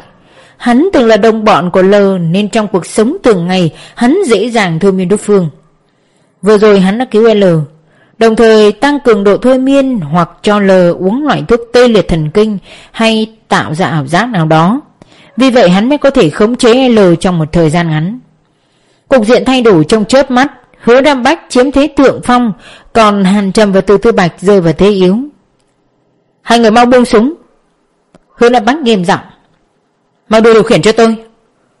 Cây cầu vẫn sẽ bị phá hủy, vô số người dân sẽ chết và bị thương. Tàu điện ngầm sẽ đâm vào đây, khiến cả tòa nhà sụp đổ. Tất cả sẽ trở thành một vụ án hoàn hảo, vụ án của chúng ta. Hàn Trầm và Từ Tư Bạch không nhúc nhích. Mau bỏ súng xuống. Hứa Nam Bách lặp lại mệnh lệnh. Hàn Trầm và Từ Tư Bạch vẫn nhìn nhau từ từ thả tay xuống. Từ góc độ của Tô Miên, cô tính hai người đàn ông trao đổi ánh mắt với nhau. Cô lập tức hiểu ra vấn đề. Bọn họ định liên kết để cùng đối phó với Hứa Nam Bách. Tô Miên nín thở dõi theo hai người đàn ông trên màn hình. Mọi chuyện sau đó diễn ra rất nhanh và bất ngờ. Toàn thân L đột nhiên run rẩy, hắn từ từ xoay nòng súng chĩa lên huyệt thái dương của mình. Hứa Nam Bách lập tức phát giác, sắc mặt tối sầm. Từ Tư Bạch nhanh như chớp nổ xuống, bắn trúng cổ tay của L. Viên đạn từ họng súng của L bắn trệch lên trần nhà, khiến hắn thoát chết trong gang tấc. Người L run lên bần bật. Hắn nhìn Từ Tư Bạch, ánh mắt phần nào khôi phục được sự tỉnh táo. Cùng một thời khắc, Hứa Nam Bách cũng nổ súng, viên đạn găm vào ngực trái của Từ Tư Bạch. Hàn Trầm ra tay rất nhanh, bắn liền hai phát. Một phát súng đầu Hứa Nam Bách, một phát trúng vào đầu Hứa Nam Bách, một phát trúng vào Từ Tư Bạch. Lại một tiếng súng nữa vang lên. A cuối cùng cũng lấy được khẩu súng ở dưới đất, giơ tay nhả đạn vào người ở gần hắn nhất là Hàn Trầm. Phát đạn này trúng lưng anh. A đã dốc toàn bộ sức lực cuối cùng, khẩu súng tuột khỏi tay Hàn Trầm, rơi xuống đất. Hứa Nam Bách tắt thở ngay tức thì, hai mắt trợn tròn ngã nhào. Từ Tư Bạch trúng hai phát đạn, khẩu súng và chiếc điều khiển tuột khỏi tay. Anh đột nhiên ngẩng đầu hướng về ống kính camera. Ánh mắt anh rất điềm tĩnh, dường như thấp thoáng nụ cười ôn hòa.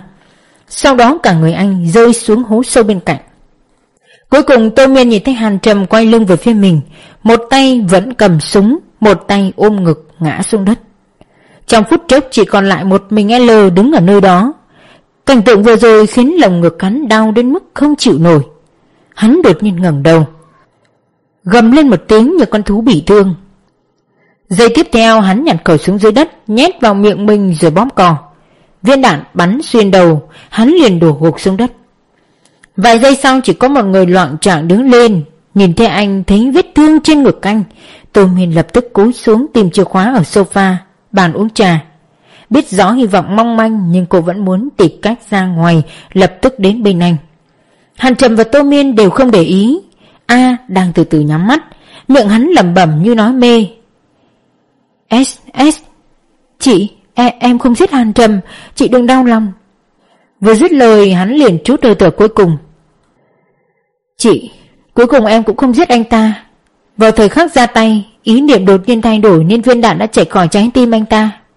Em nghĩ đây không phải là sự phản bội, thật sự không phải.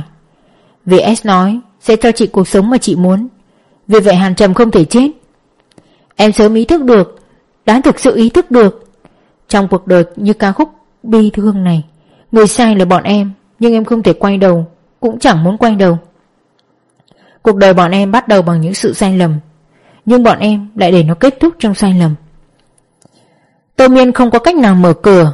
R một lòng muốn giữ cô bên cạnh Từ Tư Bạch thì làm sao có thể cho cô cơ hội trốn thoát. Cô dùng lưng va chạm mạnh vào cánh cửa, rồi lại dùng cánh tay lành lặn đập cửa. Hàn Trầm, Hàn Trầm! Cô gọi tên anh, không biết anh cách mình bao xa, chỉ hy vọng anh đến kịp căn phòng bí mật này trước khi vụ va chạm xảy ra. Hàn Trầm từ từ đứng thẳng người, anh giống như một pho tượng điêu khắc giữa những xác chết. Đúng lúc này nền đất rung chuyển tựa như gặp động đất. Hàn Trầm lên ngẩng đầu, không gian rung lắc dữ dội, từng mảnh gỗ và gạch đá rơi xuống. Đây không phải là cơn địa chấn bình thường. Tô Miên dùng toàn lực hét lớn. Hàn Trầm, em đang ở đây! Tại đường hầm dưới lòng sông Hán Giang, tàu điện ngầm đang chạy với tốc độ cao. Anh đã chuẩn bị xong chưa? Lại Nhảy hỏi. Mặt Lạnh gật đầu. Sắp chết đến nơi rồi, anh không thể nói một hai câu hay sao? Mặt Lạnh trầm ngâm trong giây lát rồi cũng mỉm cười. Tôi có một chút không đành lòng. Lại Nhảy châm một điếu thuốc. Không nỡ xa bạn gái mới của anh à? Cả những người khác nữa. Vậy thì hãy để cô ấy và bọn họ mãi mãi nhớ đến anh. Lại Nhảy cảm thán. Bọn họ quên đi thì tốt hơn. Mặt Lạnh cất giọng trầm trầm rồi cầm máy liên lạc. Đội trưởng Tần, chúng tôi đã vào vị trí rồi. 10 phút sau sẽ điều khiển con tàu đâm vào vách tường đường hầm. Chúng tôi sẽ cố gắng tránh khu khách sạn. Over. Nói xong anh liền tắt liên lạc. Ở đầu dây bên kia viền mắt Tần Văn Lang cay cay. Tàu điện ngầm vốn đâm vào trạm đỗ ngay bên dưới khách sạn Thế Kỷ theo lịch trình, cũng có nghĩa là đâm thẳng vào nền móng của công trình kiến trúc này. Nếu nhảy khỏi con tàu trước khi vụ va chạm xảy ra, Mặt Lạnh và Lại Nhải sẽ có cơ hội thoát thân. Nhưng nếu hai người điều khiển con tàu chuyển hướng đâm vào vách đường hầm, còn kỹ sư ngành đường sắt đồng thời phá hỏng đường dây, vậy thì con tàu nhiều khả năng sẽ dừng lại. Làm thế cú va chạm sẽ không xảy ra, khách sạn Thế Kỷ cũng sẽ không bị sụp đổ, nhiều người dân còn chưa kịp sơ tán sẽ được an toàn.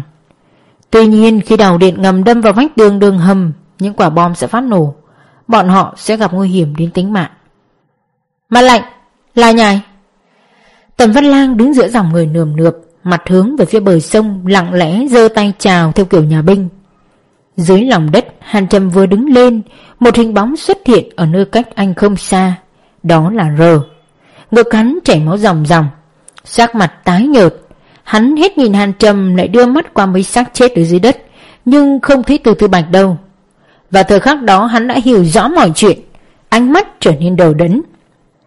Hàn Trầm ôm ngực, giơ súng chĩa vào người hắn.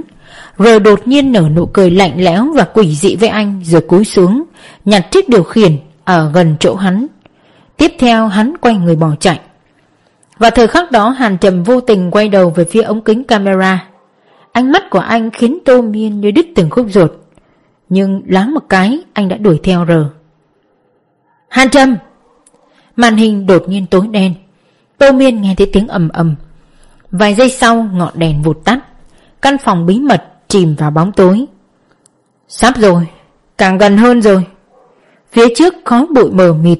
Lại Nhải và Mặt Lạnh đứng trong buồng lái nhìn đầu tàu đâm mạnh vào vách tường. Thân tàu bị sức mạnh vô cùng to lớn tác động, tựa như sắp vỡ tung. Lại Nhải và Mặt Lạnh không còn đứng vững mà bị văng lung tung, mặt mũi chân tay xước sát chảy máu. Tuy nhiên ngay cả khi rơi vào tình cảnh này, Lại Nhải vẫn không ngừng lại nhải. Này, anh còn nhớ mấy câu nói của Tiểu Triện không? Mặt Lạnh ra sức nắm cần điều khiển để con tàu đâm càng nhanh và triệt để hơn. Tiếng anh ta gần như bị tiếng ầm ầm nát mất. Lại Nhải cười. Làm sao có thể quên cơ chứ? Thằng nhóc đó rất đắc ý, còn in ra dán ở trên máy tính nữa. Hai thanh âm đồng thời vang lên, dù đứt quãng mà không rõ ràng. Chúng tôi là Tổ Khiên Đen, chúng tôi phải giải quyết những vụ án đáng sợ nhất, chúng tôi truy bắt những tên tội phạm ghê gớm nhất, chúng tôi là tấm lá chắn cứng rắn nhất được đặt trên ranh giới tiếp xúc với thế giới tăm tối. Chúng tôi sẽ không khiến những người được chúng tôi bảo vệ thất vọng. Xin hãy để chúng tôi hy sinh, dù không còn nữa nhưng tinh thần của chúng tôi sẽ lưu lại mãi mãi. Chương 90, ngày này năm sau. Lúc tỉnh lại, Lại Nhải nhìn thấy ánh lửa xung quanh và mùi khói nồng nặc. Anh ta ho khan 2 tiếng, đẩy mảnh vụn của chiếc ghế trên người mình rồi ngồi dậy. Mình vẫn chưa chết. Trong lòng Lại Nhải vô cùng mừng rỡ.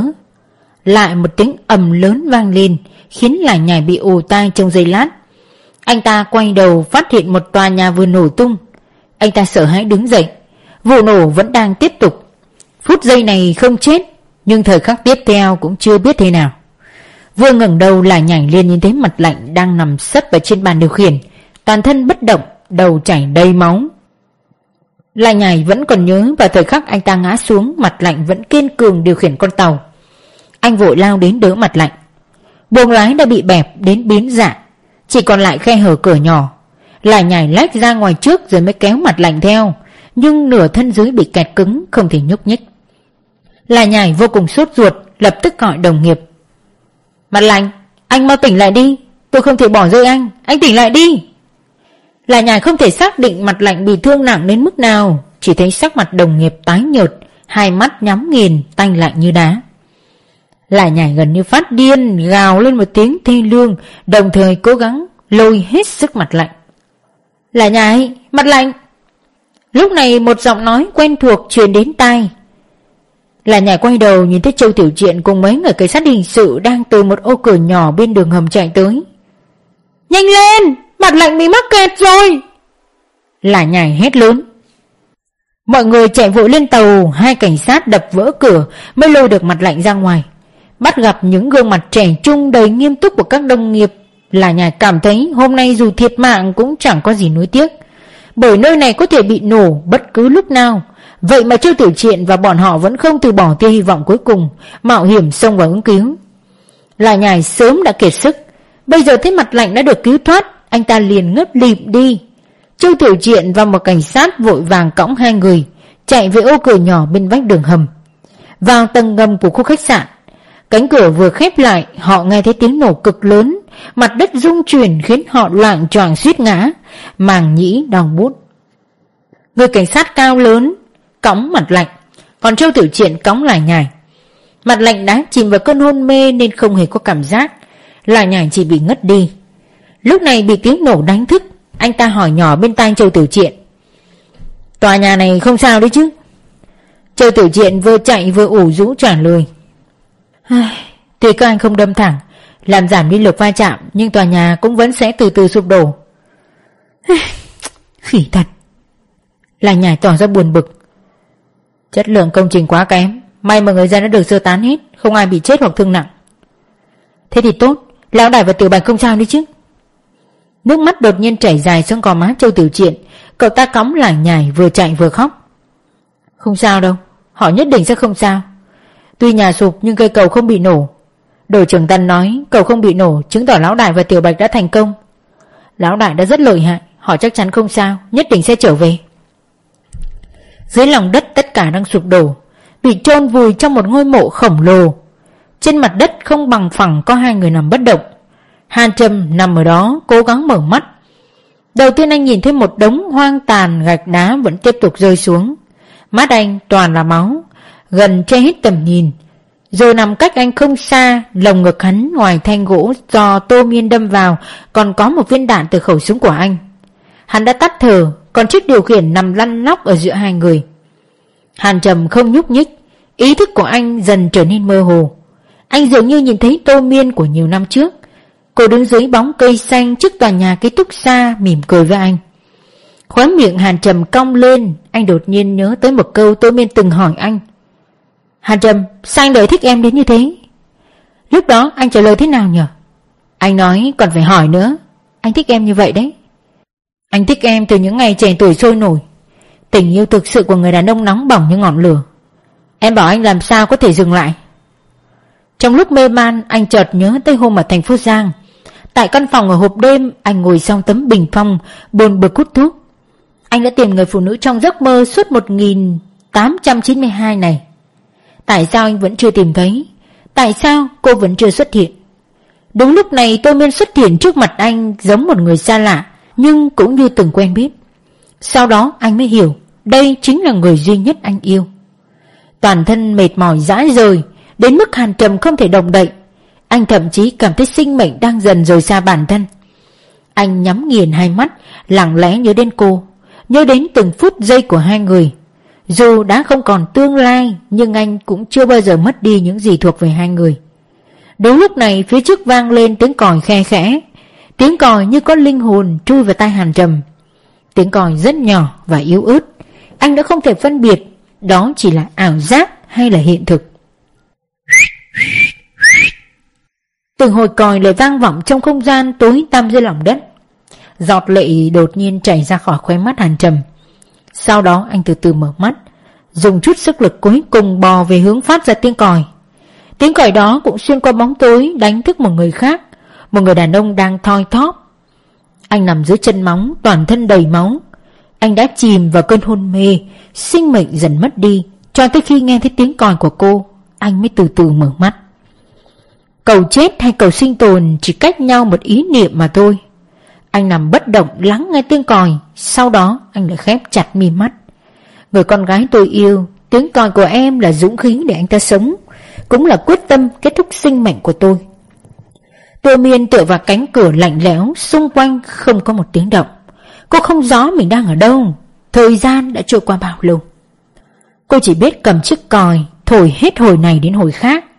Cổ họng cô đau rát, một cánh tay đã tê liệt.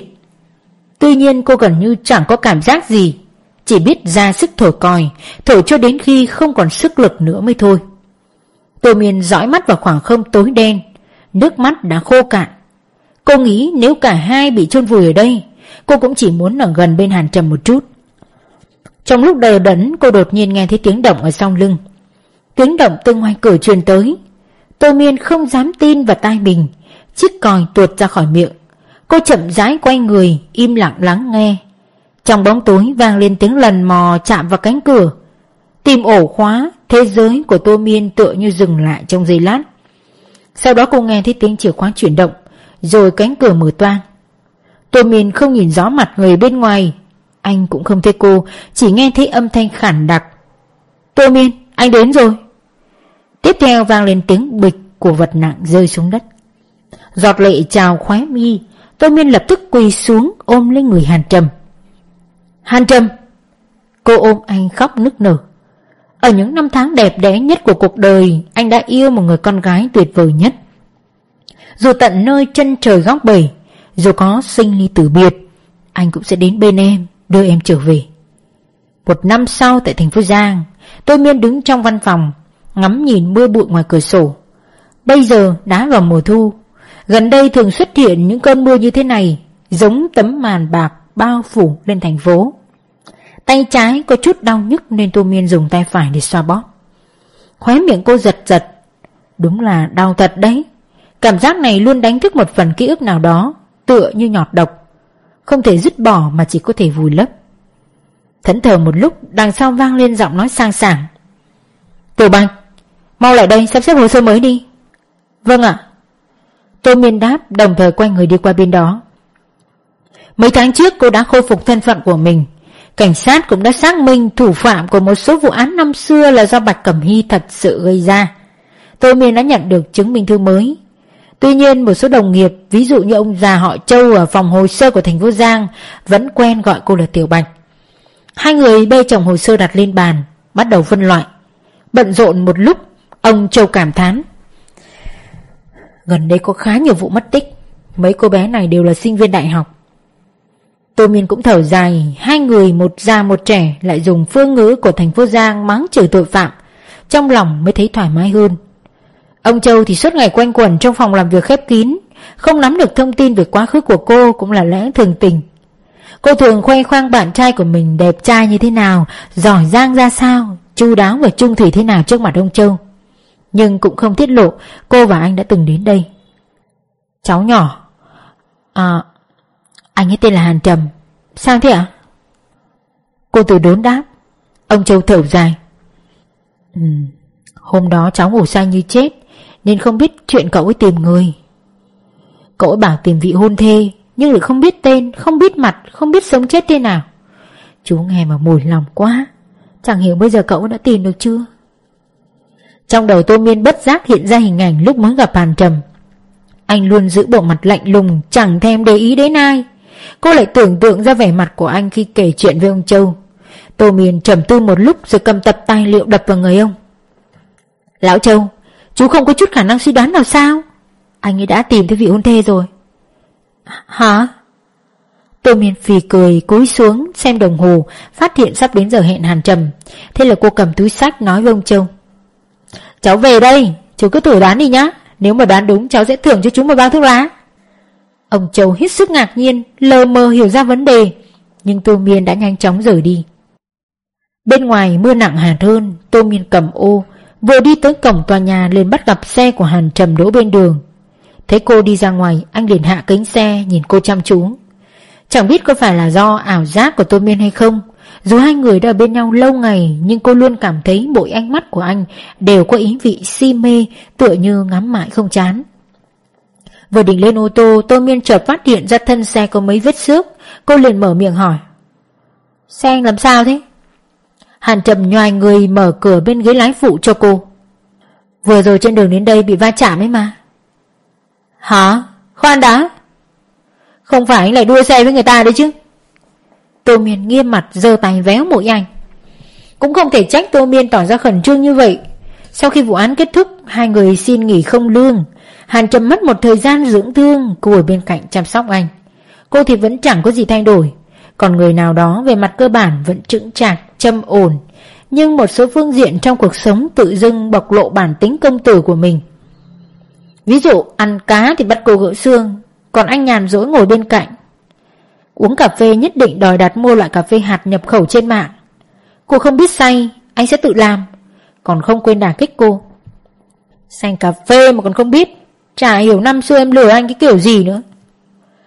Về vụ đua xe, có lẽ mấy người đàn ông đều thích trò này, bất kể là độ tuổi nào cũng không quên sở thích đó. Hơn nữa, anh mới có 28, 29 tuổi. Sau khi hai người ổn định, có mấy buổi tối anh ra ngoài, cũng không nói với Tô Miên đi đâu. Lúc về tâm trạng của anh có vẻ rất phấn khởi. Vài hôm sau, nhà nhận được mấy tờ giấy phạt vượt tốc độ. Vì không còn khoác bộ đồng phục cảnh sát nên thỉnh thoảng Hàn Trầm có những hành vi phóng túng. Tô Miên quyết định bỏ qua cho anh. Ngoài ra tuy anh không nhiều lời nhưng giọng điệu lại vô lại và ngang ngược của thanh niên gốc Bắc Kinh ngày càng bộc lộ rõ. Ví dụ vào thời khắc này, trước những lời phê bình của Tô Miên, anh bình thản đáp: Anh không có mắt á? Trời mưa phóng xe nhanh làm ách tắc hết giao thông hay sao? Lỗi tại thằng đó kỹ thuật quá tệ, va vào xe của anh. Tô Miên hết nóng nổi, hai người thong thả lái xe về nhà. Hôm nay nhiệt độ hạ thấp, buổi trưa em mua ít thịt dê, tối làm nồi lẩu ăn cho ấm người. Tô Miên nói: Anh phụ trách rửa rau đi nhá. Hàn Trầm liếc cô một cái: Ok, đừng có bắt anh làm không công là được. Tô Miên hiểu ý mắng anh: Lưu manh. Hàn Trầm cười tủm tỉm. Hiện tại hai người sống ở căn hộ của Tô Miên trước kia, tuy hơi cũ kỹ nhưng cũng rất ấm cúng. Vừa đi về đến khu chung cư, Tô Miên bất ngờ gặp ba hình bóng quen thuộc đang đứng dưới mái hiên trú mưa. Nhìn thấy xe của Hàn Trầm, hai người đàn ông lập tức giơ tay vẫy vẫy. Tô Miên rất vui mừng, Hàn Trầm cũng mỉm cười. Sau khi đỗ xe, anh cầm ô khoác vai Tô Miên đi về phía bọn họ. Ôi, khách quý đến nhà, ngọn gió nào đưa ba vị đến đây thế? Tô Miên bày ra cái vẻ mặt kinh ngạc, nói xong cô liền phì cười. Châu Tiểu Triện lập tức phối hợp cùng với Tô Miên, thở dài một hơi. Sau khi chia tay ở thành phố Lam, bọn em rất nhớ hai người nên hôm nay đích thân tới đây thăm anh chị đấy. Vừa dứt lời, cậu ta liền bị Lại Nhải gõ đầu: Chú mày xến sẩm quá đi. Anh ta quay sang Tô Miên và Hàn Trầm: Sao bây giờ hai người mới về? Mặt Lạnh nói không cần đón nên chúng tôi đợi đây lâu rồi, giờ đói chết đi được ấy. Tô Miên bật cười, Mặt Lạnh cũng tủm tỉm gật đầu chào hỏi Hàn Trầm. Mọi người cùng đi lên nhà. Tô Miên bất giác liếc Mặt Lạnh một cái: Mặt Lạnh, hình như gần đây mặt anh béo hơn thì phải nhở? Mặt Lạnh còn chưa trả lời, Châu Tiểu Triện đã nói xen ngang: Anh ấy ngày nào mà chẳng nấu canh cho bạn gái, bản thân cũng uống cho nên mới thế đấy. Lại Nhải liên kể khổ: Ôi giời ơi, hai người không biết đâu, gần đây chúng tôi chẳng được uống canh cái gì cả. Mặt Lạnh nghiêm giọng: Nói nhảm nó vừa thôi nha. Câu này thể hiện rõ sự trọng sắc khinh bạn, khiến Lại Nhải và Châu Tiểu Triện than ngắn thở dài. Hàn Trầm thì chỉ mỉm cười mà không phát biểu ý kiến. Về phương diện bạn gái, Mặt Lạnh và Hàn Trầm đều ở một ngưỡng khác với hai đồng chí còn lại nên không thể giao lưu sâu hơn. Nồi lẩu được bê lên, căn phòng càng trở nên ấm cúng. Bầu trời bên ngoài cửa sổ được phủ một lớp sương mù khiến cảnh sắc mơ hồ. Trong ngày đông giá lạnh, dường như chỉ có căn phòng này là ấm áp. 5 người ngồi quanh một chiếc bàn vuông nhỏ, mặc dù hơi chật chội nhưng chẳng ai bận tâm. Lại Nhải nhận bát thịt dê nóng hổi từ tay Tô Miên suýt ra: Đúng là em gái thường lão đại thật đấy, biết lão đại là người phương Bắc thích ăn thịt dê nên làm món này, nhìn ngon quá đi thôi. Tô Miên đáp: Tất nhiên rồi, người chưa có vợ như anh sẽ không hiểu được đâu. Lại Nhải: Anh chợt phát hiện ra một sự thật đáng buồn, mỗi khi cả tổ tụ tập cùng nhau, người bị nằm trúng đạn luôn là anh ta. Đó là một ngôn ngữ internet, chỉ một người chẳng làm gì, không gây chuyện với ai nhưng lại bị người khác công kích về mặt ngôn ngữ. Cả nhóm ăn uống cười nói vui vẻ. Sau khi đã no bụng, Lại Nhải đưa mắt ra hiệu cho Mặt Lạnh, Châu Tiểu Triện cũng buông đũa. Bọn họ đến đây không chỉ đơn thuần là thăm Hàn Trầm và Tô Miên mà còn có việc cần phải báo cáo. Mặt Lạnh uống hớp rượu cuối cùng, đặt chén canh xuống bàn rồi mở miệng: Đã tìm thấy thi thể rồi. Căn phòng trở nên yên tĩnh trong giây lát. Tô Miên buông đũa ngẩng đầu nhìn anh ta. Hàn Trầm cất giọng trầm trầm: Cậu cứ nói đi. Công trình kiến trúc ở bán đảo bị sụp đổ trên diện rộng và rất sâu.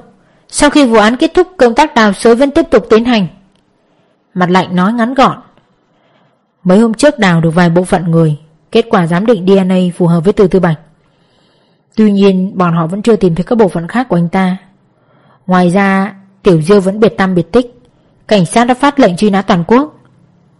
Mọi người đều im lặng. Tô Miên phải ngồi bất động. Tôi biết rồi, Hàn Trầm nói. Đúng lúc này Lại Nhải đột nhiên chuyển đề tài: Lão đại, Tô Miên, Bao giờ hai người mới quay về đội thế? Cục trưởng và đội trưởng Tần ngày nào cũng nhắc đến hai người đấy. Anh ta vừa dứt lời, Châu Tiểu Triện và Mặt Lạnh đều nhìn Hàn Trầm và Tô Miên bằng ánh mắt mong chờ. Hàn Trầm cười cười, cầm chén rượu uống một ngụm. Tô Miên nhướng mày nhìn anh. Tùy cô ấy. Tùy anh đấy. Hai giọng nói đồng thời vang lên. Ba người đàn ông lập tức trêu chọc. Ôi trời ơi, đúng là phu sướng phụ tùy. Bổ nôn quá đi. Thế thì hai người mau quay về đi. Lúc ba người đàn ông quay về, trời đã chạng vạng tối. Hàn Trầm lái xe đưa bọn họ về khách sạn, còn hẹn ngày mai sẽ dẫn bọn họ đi ăn chơi thỏa thích. Tô Miên thu dọn bát đĩa, cất bếp từ rồi ra ngoài ban công. Ánh chiều tà bao phủ toàn bộ tầm nhìn của cô. Các ngôi nhà đã bắt đầu sáng đèn, khói bếp lan tỏa. Trong những con phố ngõ nhỏ vòng vèo ở bên dưới, có người đi lại vội vàng, có người chào hỏi hàn huyên với những người xung quanh. Đâu đâu cũng là bầu không khí yên tĩnh. Tô Miên lại dõi mắt về phía xa xa, bất động hồi lâu, giọt lệ dần trào khóe mắt. Hàn Trầm về đến nhà, anh chẳng nói một lời, đi thẳng ra ngoài ban công rồi ôm cô từ phía sau. Tô Miên nắm tay anh, hai người yên lặng hồi lâu. Vì có anh nên thân thể cô cuối cùng cũng trở nên ấm áp. Cơn mưa bụi không chỉ rơi xuống thành phố Giang mà còn bao trùm cả một thị trấn nhỏ ở thượng nguồn sông Trường Giang cách đó 1000 dặm. Thị trấn ít được biết đến, đa phần là người dân bản địa sinh sống. Mỗi khi trời mưa, đường phố thưa thớt người qua lại. Buổi tối rét căm căm, bên ngoài chẳng thấy một bóng người. Mấy ngày trước, ở một góc phố mới mở của một cửa hàng bán hoa tươi, đây là điều hiếm thấy trong thị trấn của những người dân cũng chẳng thắc mắc. Cửa hàng không có tên, nhưng hoa rất tươi và thơm mát. Cánh cửa hàng một đoạn đã có thể ngửi thấy mùi hương thơm thoang thoảng. Chủ cửa hàng là một người đàn ông trẻ tuổi, kiệm lời, nhã nhặn và lễ phép. Người dân trong thị trấn đều có ấn tượng rất tốt về anh ta. Khi màn đêm buông xuống, mưa rơi lác đác, cửa hàng vẫn sáng đèn. Người đàn ông cầm kéo chăm chú cắt tỉa cành hoa. Anh ơi, cho em mua hoa cẩm chướng ấy. Một thiếu nữ có vẻ là học sinh cấp 3 chạy vào. Chỉ một bông thôi. Cô mặc bộ đồ và đi đôi giày cũ kỹ, ba lô cũng đã bạc màu. Có thể thấy gia cảnh rất bình thường. Được. Ông chủ cửa hàng buông chiếc kéo, chọn bông hoa đẹp nhất đưa cho cô gái. Cô gái ngắm nghía bông hoa, hai má hơi ửng đỏ, miệng bỉm cười. Hôm nay là sinh nhật của mẹ em tặng mẹ hoa cẩm chướng là được đúng không ạ? Bao nhiêu tiền hả anh? Ông chủ nở nụ cười ôn hòa. Có một bông hoa, coi như tặng mẹ em không cần trả tiền. Cô gái mừng rỡ chắp tay trước ngực. Anh tốt quá, em cảm ơn anh nhiều. Em không cần phải tiết kiệm tiền ăn sáng ngày mai nữa. Lần sau lớp em qua muốn mua hoa, em sẽ kêu các bạn đến đây, anh cứ yên tâm. Cảm ơn em, đi đường chú ý an toàn nhé. Vâng ạ. Cô gái quay người định ra về, nhưng cô bị một bó hoa màu tím rất lớn dựng ở cạnh cửa thu hút. Anh ơi, đây là hoa gì thế? Đẹp quá ạ. Ông chủ trầm ngâm vài giây rồi mới đáp. Thất sắc cẩn. Thất sắc cẩn hay còn gọi là hoa bảy sắc. Thất sắc cẩn trong truyền thuyết là đóa hoa vốn có 7 cánh, mỗi cánh hoa là một màu khác nhau. Trong tự nhiên vốn không tồn tại hoa thất sắc cẩn chân chính, vì hoa vốn là cơ quan sinh sản của thực vật. Nếu màu sắc quá loạn sẽ khiến côn trùng bị rối mất, làm tỷ lệ thụ phấn của hoa bị giảm. Xét từ điểm này có thể thấy thất sắc cẩn là sự tồn tại trái tự nhiên. Cô thiếu nữ tinh nghịch hỏi. Anh thích loài hoa này sao? Nhiều như thế có đắt không ạ? Không đâu, cũng không hẳn anh thích loài hoa này. Cô gái dạ một tiếng, chào ông chủ rồi tạm biệt ra về. Người đàn ông dõi mắt ra ngoài cửa. Muộn như vậy rồi chắc cũng không còn khách. Anh ta liền đóng cửa tiệm. Vô tình quay đầu, anh ta nhìn thấy bó hoa violet đó. Đúng là anh ta không đặc biệt thích, nhưng có một số chuyện chỉ có thể tưởng niệm bằng cách này, hoặc là không cần tưởng nhớ nữa. Khóe mắt người đàn ông bỗng ươn ướt, bị chôn sâu dưới lòng đất, trở thành đống hài cốt lạnh lẽo mới là kết cục mà bọn họ đáng nhận được, là sự trừng phạt mà bọn họ nên gánh vác. Sự tồn tại đơn giản nhất của vũ trụ, giao thoa xen kẽ, hình thức phức tạp nhất của sinh mệnh, sáng mất tối được. Cuộc đời của mỗi con người đều không giống nhau, nhưng khác nhau ở điểm nào? Khi em ngẩng đầu ngắm bầu trời, khi em dõi mặt xuống mặt đất, có bao giờ em nhìn thấy tôi? Tôi bình thường như vậy, có lẽ cũng sẽ sống hết cuộc đời tầm thường như mọi người, nhưng đó cũng là tôi. Người sợ hãi bị phụ lòng, người khao khát được trân trọng. Em có từng mơ thấy đôi mắt tôi? Em có từng nhớ tới tôi đôi câu vài lời, nhớ tới đường nét mơ hồ của tôi. Em có từng chìm đắm trong giấc mộng đẹp đến mức không muốn tỉnh dậy, không nỡ quay đầu như tôi. Em có biết tôi đã từng trao cả tấm chân tình cho em trước khi tìm thấy em. Sau khi để mất em, hạnh phúc đã rời xa tôi mãi mãi. Chương 91. Chuyện cũ kể lại. Trang Sinh hiểu mộng.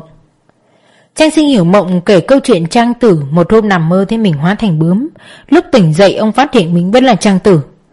Ông không rõ mình mơ thấy Trang Tử làm bướm hay bướm làm Trang Tử. Câu chuyện chứa đựng một vấn đề triết học: con người làm thế nào để nhận thức được sự chân thực. Lần đầu tiên Tô Miên gặp Hàn Trầm là vào một buổi chiều nắng vàng rực rỡ. Lúc đó cô còn là sinh viên năm thứ hai trường Đại học Công an, cũng là học trò ưng ý nhất của giáo sư Hứa Mộ Hoa. Giáo sư Hứa thường giúp Sở Công an thành phố phá án nên cô cũng hay xuất hiện ở đấy. Hôm đó là thứ Sáu, mọi người đa phần đều ra ngoài làm việc. Cả khu văn phòng rộng lớn của đội hình sự không có một bóng người. Nhiệm vụ của Tô Miên là đến lấy một tập hồ sơ cho giáo sư. Vốn là kẻ mù đường bẩm sinh, cô đi xuyên qua hành lang này đến hành lang khác, mãi mà vẫn không tìm thấy phòng lưu trữ hồ sơ mà người bảo vệ nói là rất dễ tìm, cứ rẽ trái rồi rẽ phải, sau đó đi thẳng là thấy ngay đâu. Để thể hiện hình ảnh sáng ngời của sinh viên ngành tâm lý tội phạm, hôm nay cô cố tình đi giày cao gót. Kết quả đi bộ một lúc, chân cô nhức mỏi vô cùng. Tô Miên buồn bực tìm một chiếc ghế ở hành lang ngồi xuống. Vừa ngẩng đầu cô liền nhìn thấy một thanh niên trẻ tuổi trong căn phòng phía đối diện. Cô xem tấm biển treo ngoài cửa là đội hình sự số 3. Trong phòng rất yên tĩnh, chỉ có mình anh ngậm điếu thuốc chăm chú đọc tài liệu. Anh khác tất cả những người cảnh sát hình sự mà Tô Miên từng gặp. Dù cũng mặc chiếc áo jacket màu đen, nhưng kiểu của anh rất vừa người lại còn thời thượng, làm nổi bật thân hình cao lớn. Người thanh niên đó rất nhạy bén, lập tức ngẩng đầu dõi mắt ra ngoài cửa. Tô Miên hơi ngây ra khi nhìn rõ diện mạo của anh. Trong khi đó đối phương chỉ nhìn cô vài giây rồi lãnh đạm rời mắt đi chỗ khác, tiếp tục nghiên cứu tài liệu. Chống ngực Tô Miên bỗng đập thình thịch. Cô nghĩ thầm, anh chàng này đâu giống cảnh sát hình sự, rõ ràng là dáng vẻ của công tử nhà giàu. Cảnh sát hình sự thường thô lỗ quê mùa. Cô nói nhầm rồi, bọn họ không phải quê mùa mà là chất phác thì mới đúng. Chào anh, xin hỏi phòng hồ sơ số 2 nằm ở đâu ạ? Người đàn ông lại nhướng mày nhìn cô. Ánh mắt anh không hề sáng rực như những cảnh sát khác khi thấy người đẹp. Anh chỉ liếc cô một cái, thần sắc lãnh đạm, tựa hồ mất kiên nhẫn. Cô cứ đi thẳng rồi rẽ trái rẽ phải, xuống cầu thang, lại đi về phía trước 300 mét. Anh lên tiếng. Tuy anh nói rõ ràng, không một từ thừa thãi, nhưng đầu óc Tô Miên hoàn toàn mù mờ. Cô cảm thấy chắc chắn mình sẽ không tìm ra. Tuy nhiên cô không thể để bộc lộ điểm yếu trước mặt trai đẹp. Vâng, cảm ơn anh. Nói xong Tô Miên liền đứng dậy. Mới đi được có 2 bước, cô chợt nghe thấy giọng nói trầm thấp của anh truyền tới. Một cái nơi bé bằng cái bàn tay thế này mà cô cũng vẫn có thể đi theo hướng ngược lại thì cũng là một nhân tài hiếm có khó gặp đấy. Phải mất vài giây Tô Miên mới nhận ra người đàn ông này đang chế nhạo mình. Đẹp trai cũng bằng không, cái miệng chẳng nuôi nổi. Cô chẳng động chạm gì anh ta chứ. Mặc dù trong lòng bực bội nhưng Tô Miên vẫn tỏ ra bình thản. Anh quá khen, từ trước tới nay tôi luôn là nhân tài. Nói xong cô quay người, nện giày cao gót cùng cổ bước đi. Đó là lần đầu tiên Tô Miên gặp Hàn Trầm, không gay cấn cũng chẳng rung động đến khắc cốt ghi tâm. Tại một nơi rất đỗi bình thường ở thành phố Bắc Kinh, cô và anh tình cờ gặp nhau, nói dăm ba câu. Thậm chí ấn tượng ban đầu của họ về đối phương còn không được tốt cho lắm. Sau này Tô Miên nhận xét về Hàn Trầm trong lần đầu tiên gặp gỡ là vô tình và độc mồm độc miệng. Tuy nhiên lúc đó cô mới biết Hàn Trầm tài năng hơn người, lại là trai Bắc Kinh gốc nên không mở miệng thì thôi, hễ mở miệng thì thế nào cũng thốt ra những lời cay độc, nhiều lúc còn khiến lãnh đạo tức chết đi được. Thật ra thái độ của anh đối với cô lúc ấy cũng được coi là khá dịu dàng rồi. Sau lần đó Tô Miên cũng không để ý đến anh chàng cảnh sát vừa đẹp trai vừa khó gần của đội hình sự số 3 nữa, cho đến khi hai người gặp nhau lần thứ 2. Hôm ấy Tô Miên cũng có việc phải đến sở công an. Đối với cô, tòa nhà làm việc này lắt léo như mê cung.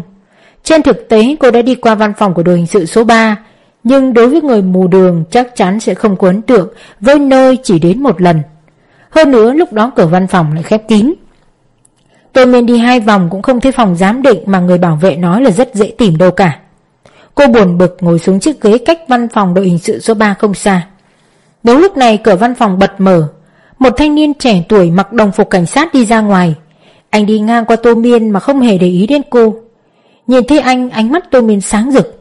Đây chính là anh chàng đẹp trai miệng cay lưỡi độc lần trước. Khoan đã, xin hỏi phòng giám định đi lối nào? Cô đứng lên giơ tay chặn người đàn ông lại. Hàn Trầm đút hai tay vừa tư quần liếc cô một cái, bình thản mở miệng. Nhân tài, cô lại lạc đường rồi đấy à? Tô Miên có hơi đỏ mặt, không ngờ anh vẫn nhớ tới cô, nhưng không châm chọc cô, anh sẽ chết ra. Cảnh sát hình sự sao có thể như vậy? Đúng là chẳng thân thiện cái gì cả. Không sai, là tôi. Lần này phiền anh chỉ dẫn cụ thể một chút. Cô nhấn mạnh. Cho tôi xem thẻ ra vào của cô đã. Được. Tô Miên tháo tấm thẻ đeo trước ngực đưa cho anh. Hàn Trầm nhận lấy, nhanh chóng liếc qua. Họ tên Tô Miên, đơn vị Đại học Công an, nội dung việc công. Hàn Trầm trả lại tấm thẻ, đồng thời lên tiếng. Đi thôi, tôi đưa cô đi. Tô Miên tròn mắt. Ai chả, tốt bụng thế. Người này đúng là mặt lạnh tim nóng. Cảm ơn anh. Tô Miên lập tức đi theo người đàn ông. Hàn Trầm rẽ vài lượt, cuối cùng dừng lại trước cửa phòng giám định. Tô Miên thò đầu vào trong, nhìn thấy người quen liền vui mừng chào hỏi đối phương.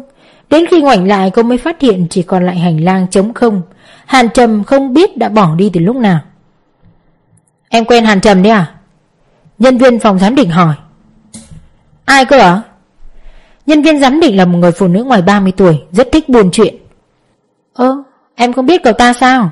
Chính là cái người vừa dẫn em đến đây đấy. Cậu ta là nhân tài của đội hình sự, còn là con cháu cán bộ cao cấp. Đây là lần đầu tiên chị nhìn thấy cậu ta đi cùng con gái đấy. Tuy hôm nay Hàn Trầm vẫn tỏ ra lạnh nhạt với Tô Miên, nhưng cô đã thay đổi cách nhìn về anh, vì anh đã sẵn lòng giúp đỡ người khác. Có một điều Tô Miên không hề hay biết là Hàn Trầm dẫn cô đi không phải vì anh thích giúp đỡ người khác, mà là ở lúc trong văn phòng xem hồ sơ, qua khung cửa sổ anh phát hiện cô đã đi lại bên ngoài đến mấy lần. Đối với một người đàn ông có cảm giác phương hướng cực tốt như Hàn Trầm, có thể mù đường đến mức này quả là điều vô cùng khó hiểu. Anh cảm thấy kỳ lạ, cô gái này có gương mặt thông minh, ánh mắt lanh lợi, sao lại ngốc đến mức đó? Tuy nhiên Hàn Trầm từ nhỏ đến lớn luôn tỏ ra cao ngạo trước mặt phụ nữ. Vì vậy dù có ý muốn giúp Tô Miên, anh cũng không trực tiếp thể hiện thái độ. Anh đứng dậy đi ra ngoài, giả bộ như không nhìn thấy cô, cứ thế bước thẳng. May mà con mắt cô cũng không tồi, lập tức gọi anh lại. Hình như cô cũng nhận ra anh. Cô hoàn toàn mù đường, còn anh thì Đông Tây Nam Bắc biết rõ như lòng bàn tay. Hai người gặp nhau có thể nói là duyên số. Anh cũng không rõ mình thích cô từ giây phút mềm lòng đó hay từ khoảnh khắc bắt gặp cô mặt mày nhăn nhó rất đáng yêu. Mấy năm sau khi tỉnh lại từ cơn hôn mê, Hàn Trầm lại đặt chân vào tòa nhà này. Lúc bấy giờ bên cạnh anh có Tân Giai. Mọi người đều nói anh là một cảnh sát hình sự. Lúc đứng trên hành lang mà cô từng lạc đường, đứng trước cửa văn phòng đội hình sự số 3, lồng ngực anh đột nhiên đau nhói. Một dự cảm nào đó dội về trong lòng khiến anh bất giác nhủ thầm. Có một người từng ở đây, hành lang này từng xảy ra chuyện gì đó. Tuy nhiên anh sống chết cũng không nhớ ra. Không nhớ ra đây là nơi đầu tiên hai người gặp nhau. Không nhớ ra anh từng đưa cô đi vòng vèo, trong khi vòng giám định lại ở rất gần. Không nhớ ra anh viện cớ xem thẻ ra vào của cô để biết tên cô. Anh chưa từng theo đuổi con gái, lúc đó chỉ cảm thấy cô thú vị, tự dưng muốn biết tên cô mà thôi. Anh cũng không nhớ ra sau này hai người yêu nhau. Qua khung cửa sổ anh thường nhìn thấy cô ở ngoài đứng đợi anh. Anh là cảnh sát nên bận rộn hơn cô nhiều, còn cô thì cứ viện cớ công việc để đến cơ quan tìm anh. Đó là người phụ nữ của anh, là dấu vết anh đã khắc sâu trong tim vào những năm tháng trẻ trung sôi nổi nhất. Mặc dù ký ức đã mất, nhưng dấu vết đó vẫn như từng nhát dao, khiến anh đau đến tận xương tủy. Hai người chính thức làm quen vào mấy ngày sau đó. Vì một vụ giết người hàng loạt nên Sở Công an thành phố thành lập tổ chuyên án, mời giáo sư Hứa Mộ Hoa tham gia. Tô Miên cũng có mặt với tư cách trợ lý của giáo sư. Lúc này giáo sư Hứa đang ở trong phòng họp lớn, đưa ra suy luận của mình với mấy người cảnh sát hình sự. Hàn Trầm là một trong những thành viên trẻ tuổi nhất tổ chuyên án. Cùng Tô Miên ngồi hàng ghế đầu, hai người cách nhau 4 chỗ ngồi, đều tỏ ra bình thản khi nhìn thấy đối phương. Cô lên tiếng chào hỏi. Chào anh. Anh gật đầu. Chào cô. Vì vụ án nên họ thường xuyên gặp gỡ. Hơn nữa người phụ trách liên lạc của đội hình sự với bên đại học công an là Hàn Trầm. Thật ra đội trưởng đội hình sự rất bất ngờ khi anh chịu nhận công việc này, bởi tuy còn ít tuổi nhưng anh không phải loại chịu nghe theo sự sai bảo của người khác. Trong đội có mấy người cảnh sát vào trước anh 2-3 năm nhưng chẳng hiểu tại sao rất phục tùng anh. Bình thường đều là anh sai mặt bọn họ, vậy mà bây giờ Hàn Trầm chịu làm người liên lạc, thường xuyên qua lại đại học công an, có lúc cùng cô sinh viên kia đi photo, đánh máy tài liệu mà không có bất cứ ý kiến nào. Thế là lãnh đạo sở có cái nhìn hoàn toàn khác về Hàn Trầm. Ai bảo anh kiêu ngạo, ỷ vào thành tích công việc suốt ngày đả kích các đồng nghiệp, người ta chịu khó khiêm nhường đến thế cơ mà. Về phần Tô Miên, việc được tham gia tổ chuyên án thường xuyên tới sở công an khiến cô bỗng có cảm giác mong chờ. Nhiều lúc cùng tham gia cuộc họp, Hàn Trầm thường không nhiều lời, nhưng thỉnh thoảng thốt ra 1-2 câu cũng có thể khiến các đồng nghiệp nghẹn họng. Ví dụ bàn đến địa điểm giấu xác nạn nhân, người cảnh sát hình sự có thâm niên họ Triệu đề nghị huy động toàn bộ lực lượng triển khai cuộc tìm kiếm quy mô lớn. Hàn Trầm đã tinh mắt phát hiện ra dấu vết ở hiện trường. Tuy nhiên anh không phát biểu ngay mà đá đều đối phương một câu: "Ý kiến của lão Triệu rất hay." Lão Triệu chưa kịp vui mừng lại nghe anh nói tiếp: "Đợi đến khi lục soát xong cả khu vực, rau ở căng tin chúng ta đã nguội hết cả rồi." Một ví dụ khác, có nạn nhân khóc lóc đến báo án đúng hôm Hàn Trầm và một nữ cảnh sát trực ban. Tô Miên cũng vừa vặt có mặt ở văn phòng của họ. Nạn nhân lải nhải một hồi mà vẫn chẳng đâu vào đâu. Chị ta cứ kéo tay nữ cảnh sát khóc lóc sụt sùi mà không thèm nghe đối phương nói chuyện. Nữ cảnh sát luống cuống cũng có chút mất kiên nhẫn, còn Hàn Trầm chỉ ngồi vắt chân ở đó chẳng nói một lời. Một lúc sau anh đột nhiên ngắt lời chị ta: "Chị nói hay thật đấy." Gương mặt nạn nhân lộ vẻ cảm động. Kết quả anh chàng cảnh sát đẹp trai nhếch miệng: "Nói một tiếng đồng hồ mà vẫn chưa đi vào chủ đề chính, đúng là giỏi quá. Đợi khi nào vụ án kết thúc, chị hãy tới chân cầu vượt biểu diễn tấu hài, đảm bảo nhá, còn nổi tiếng hơn cả Quách Đức Cương ấy chứ." Quách Đức Cương là diễn viên tấu hài, diễn viên điện ảnh truyền hình kiêm chủ trì talk show nổi tiếng Trung Quốc. Nữ cảnh sát không nhịn được cười, vội làm động tác ngăn anh lại. Tô Miên ở bên cạnh hứng thú theo dõi, còn nạn nhân thì gào lên: "Tôi phải khiếu nại mới được, cảnh sát các cậu phục vụ nhân dân kiểu đấy đi à?" Hàn Trầm tựa người vào thành ghế trả lời dứt khoát: "Vớ vẩn, trong khoảng thời gian chị chậm trễ vừa rồi chúng tôi có thể cứu được biết bao nhiêu mạng sống rồi đấy. Rốt cuộc chị có báo án không? Không báo thì mời chị đi ra ngoài cổng rồi rẽ phải, Chiến lên xe buýt là số 65, có thể đến cầu vượt." Tô Miên bật cười thành tiếng. Hàn Trầm quay đầu về phía cô, đôi mắt đen của anh toát ra vẻ lạnh nhạt. Khi ánh mắt hai người giao nhau, cô quanh đi chỗ khác một cách tự nhiên, nhưng vẫn cảm nhận được anh đang nhìn mình một lúc mới thôi. Khi ấy Hàn Trầm tuổi trẻ khí thế hùng hổ nên không biết tiết chế. Anh là người có tỷ lệ phá án gần như cao nhất trong sở, nhưng cũng bị khiếu nại nhiều nhất. Lãnh đạo sở khóc dở mếu dở, đành nhắm mắt mở cho qua. Họ biết trước sau gì góc cạnh sắc nhọn của anh cũng sẽ bị năm tháng mài mòn. Tương lai anh sẽ trở thành người cảnh sát chững chạc trầm ổn. Sau đó không ai có thể ngờ góc cạnh sắc nhọn của Hàn Trầm lại bị bào mòn nhanh đến như thế. Chỉ trong vòng có 1 năm, thậm chí sau 1 đêm vụ án đẫm máu 4.20, khi tỉnh dậy từ cơn hôn mê, Hàn Trầm ngang ngược của quá khứ đã không còn tồn tại. Anh nhanh chóng quay lại đội hình sự, nhưng con người đã hoàn toàn thay đổi. Tự như cảnh sát lâu năm mất hết sự nhiệt tình, anh cũng không còn nói những lời châm chọc đồng nghiệp nữa. Anh yêu cầu khắt khe với công việc, gần như không có tình người. Phần lớn thời gian anh chỉ trầm mặc hút thuốc, hết điếu này đến điếu khác. Ngoài ra ánh mắt của Hàn Trầm chỉ còn lại một màu u ám, cho thấy cuộc sống của anh không được tốt lắm. Sau khi trở nên thân quen, Tô Miên mới dần dần hiểu rõ con người anh. Cô phát hiện ngoài công việc khô khan và căng thẳng, cuộc sống của anh cũng có muôn màu muôn vẻ. Cô thường xuyên nhìn thấy một vài thanh niên trẻ tuổi đỗ xe bên dưới cổng cơ quan đợi anh. Hết giờ làm, Hàn Trầm cởi bỏ bộ đồng phục, thay áo khoác, lái chiếc Land Rover của mình phóng xe theo bọn họ. Có lúc anh nói chuyện điện thoại văn phòng, Tô Miên nghe thấy nhiều cái tên xa lạ như ở câu lạc bộ này nọ, quán bar kia, nhà hàng kia. Nghe qua cũng biết là nơi ăn chơi tốn kém. Tuy nhiên cô chưa bao giờ nhìn thấy Hàn Trầm đi cùng con gái. Những người cảnh sát hình sự khác tiết lộ Hàn Trầm vẫn chưa có bạn gái.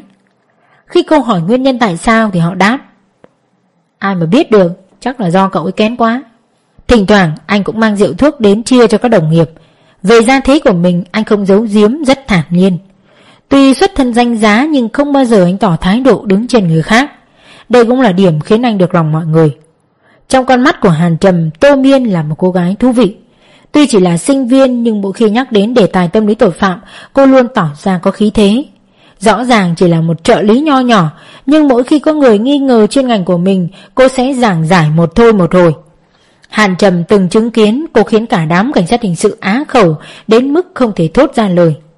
Một cô gái sôi nổi như vậy nhưng lúc làm việc lại đặc biệt yên tĩnh.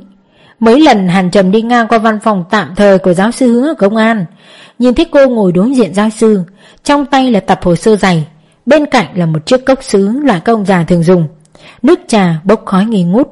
Là một cô gái trẻ trung xinh đẹp nhưng cô lại rất hòa hợp với người già, thậm chí có thể ngồi bên cạnh giáo sư cả ngày hoặc mấy ngày liền.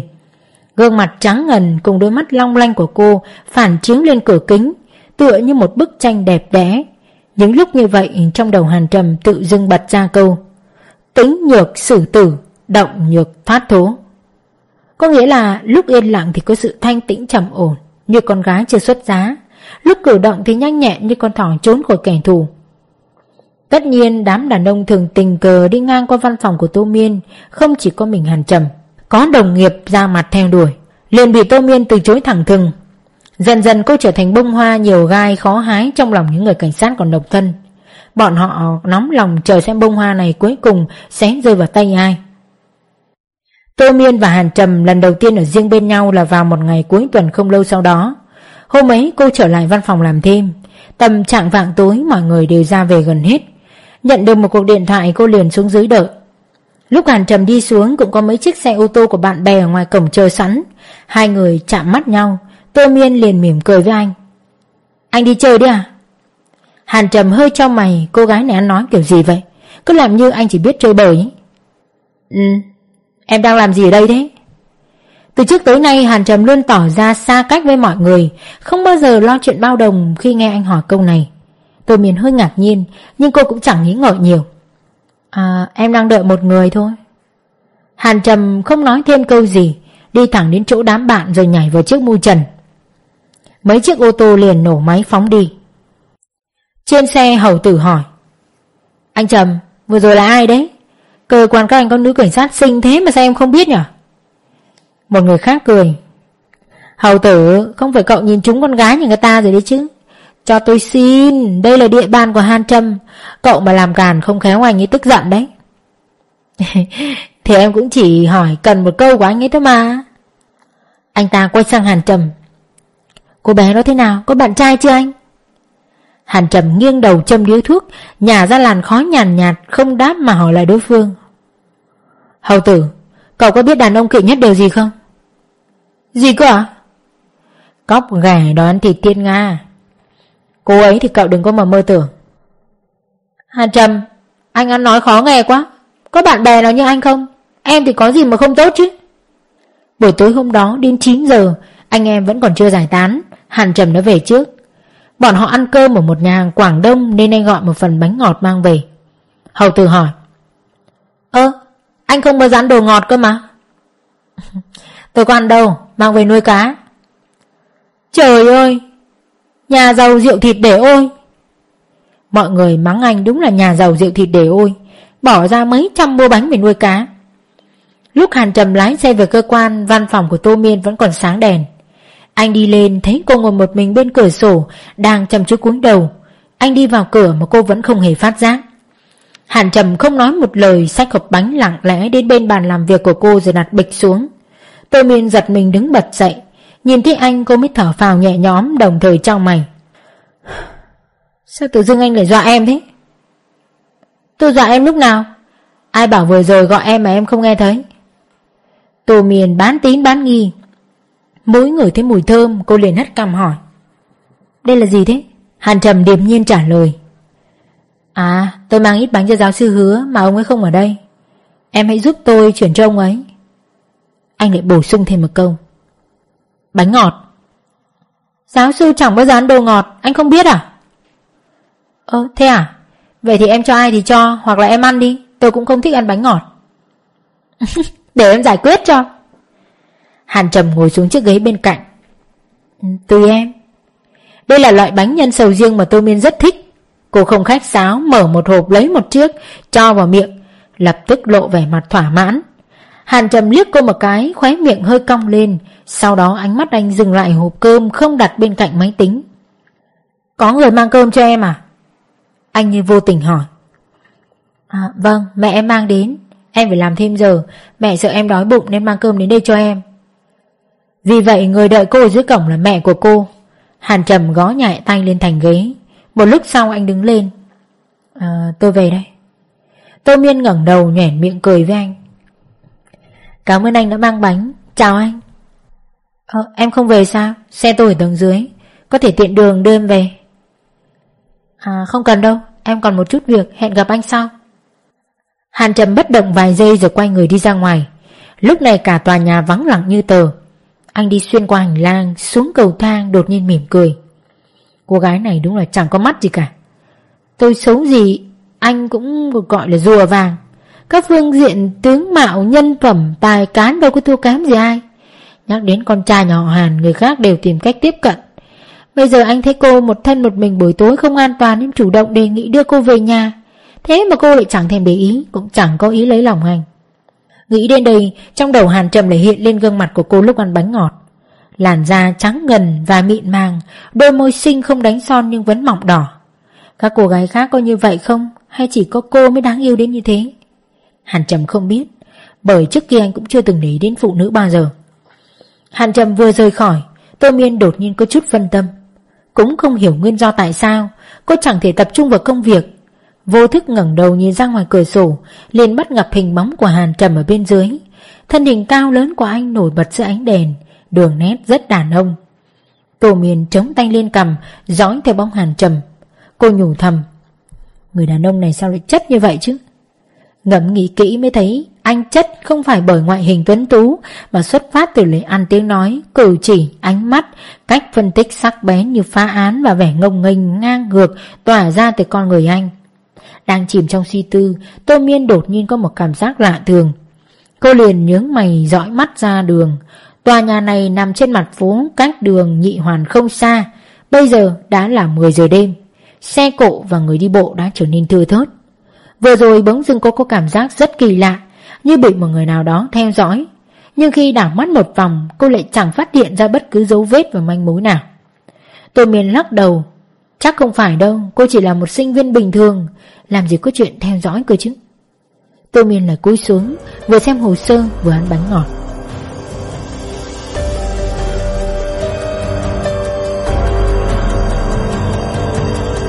Quý vị và các bạn thân mến, các bạn vừa nghe hết tập 27 của bộ truyện trinh thám đặc sắc Truy Tìm Ký Ức, tác giả Đinh Mặc. Diễn biến gì tiếp theo sẽ xảy ra đây? Mời các bạn đón nghe.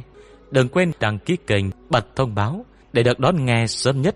Còn nếu các bạn thấy hay thì hãy chia sẻ và donate ủng hộ để có kinh phí duy trì việc đọc. Thông tin donate thì có để ở dưới phần miêu tả. Xin cảm ơn các bạn rất nhiều. Để theo dõi được những tập cuối cùng rất hay của bộ truyện này, quý vị đừng quên ủng hộ cho kênh. Xin kính chào.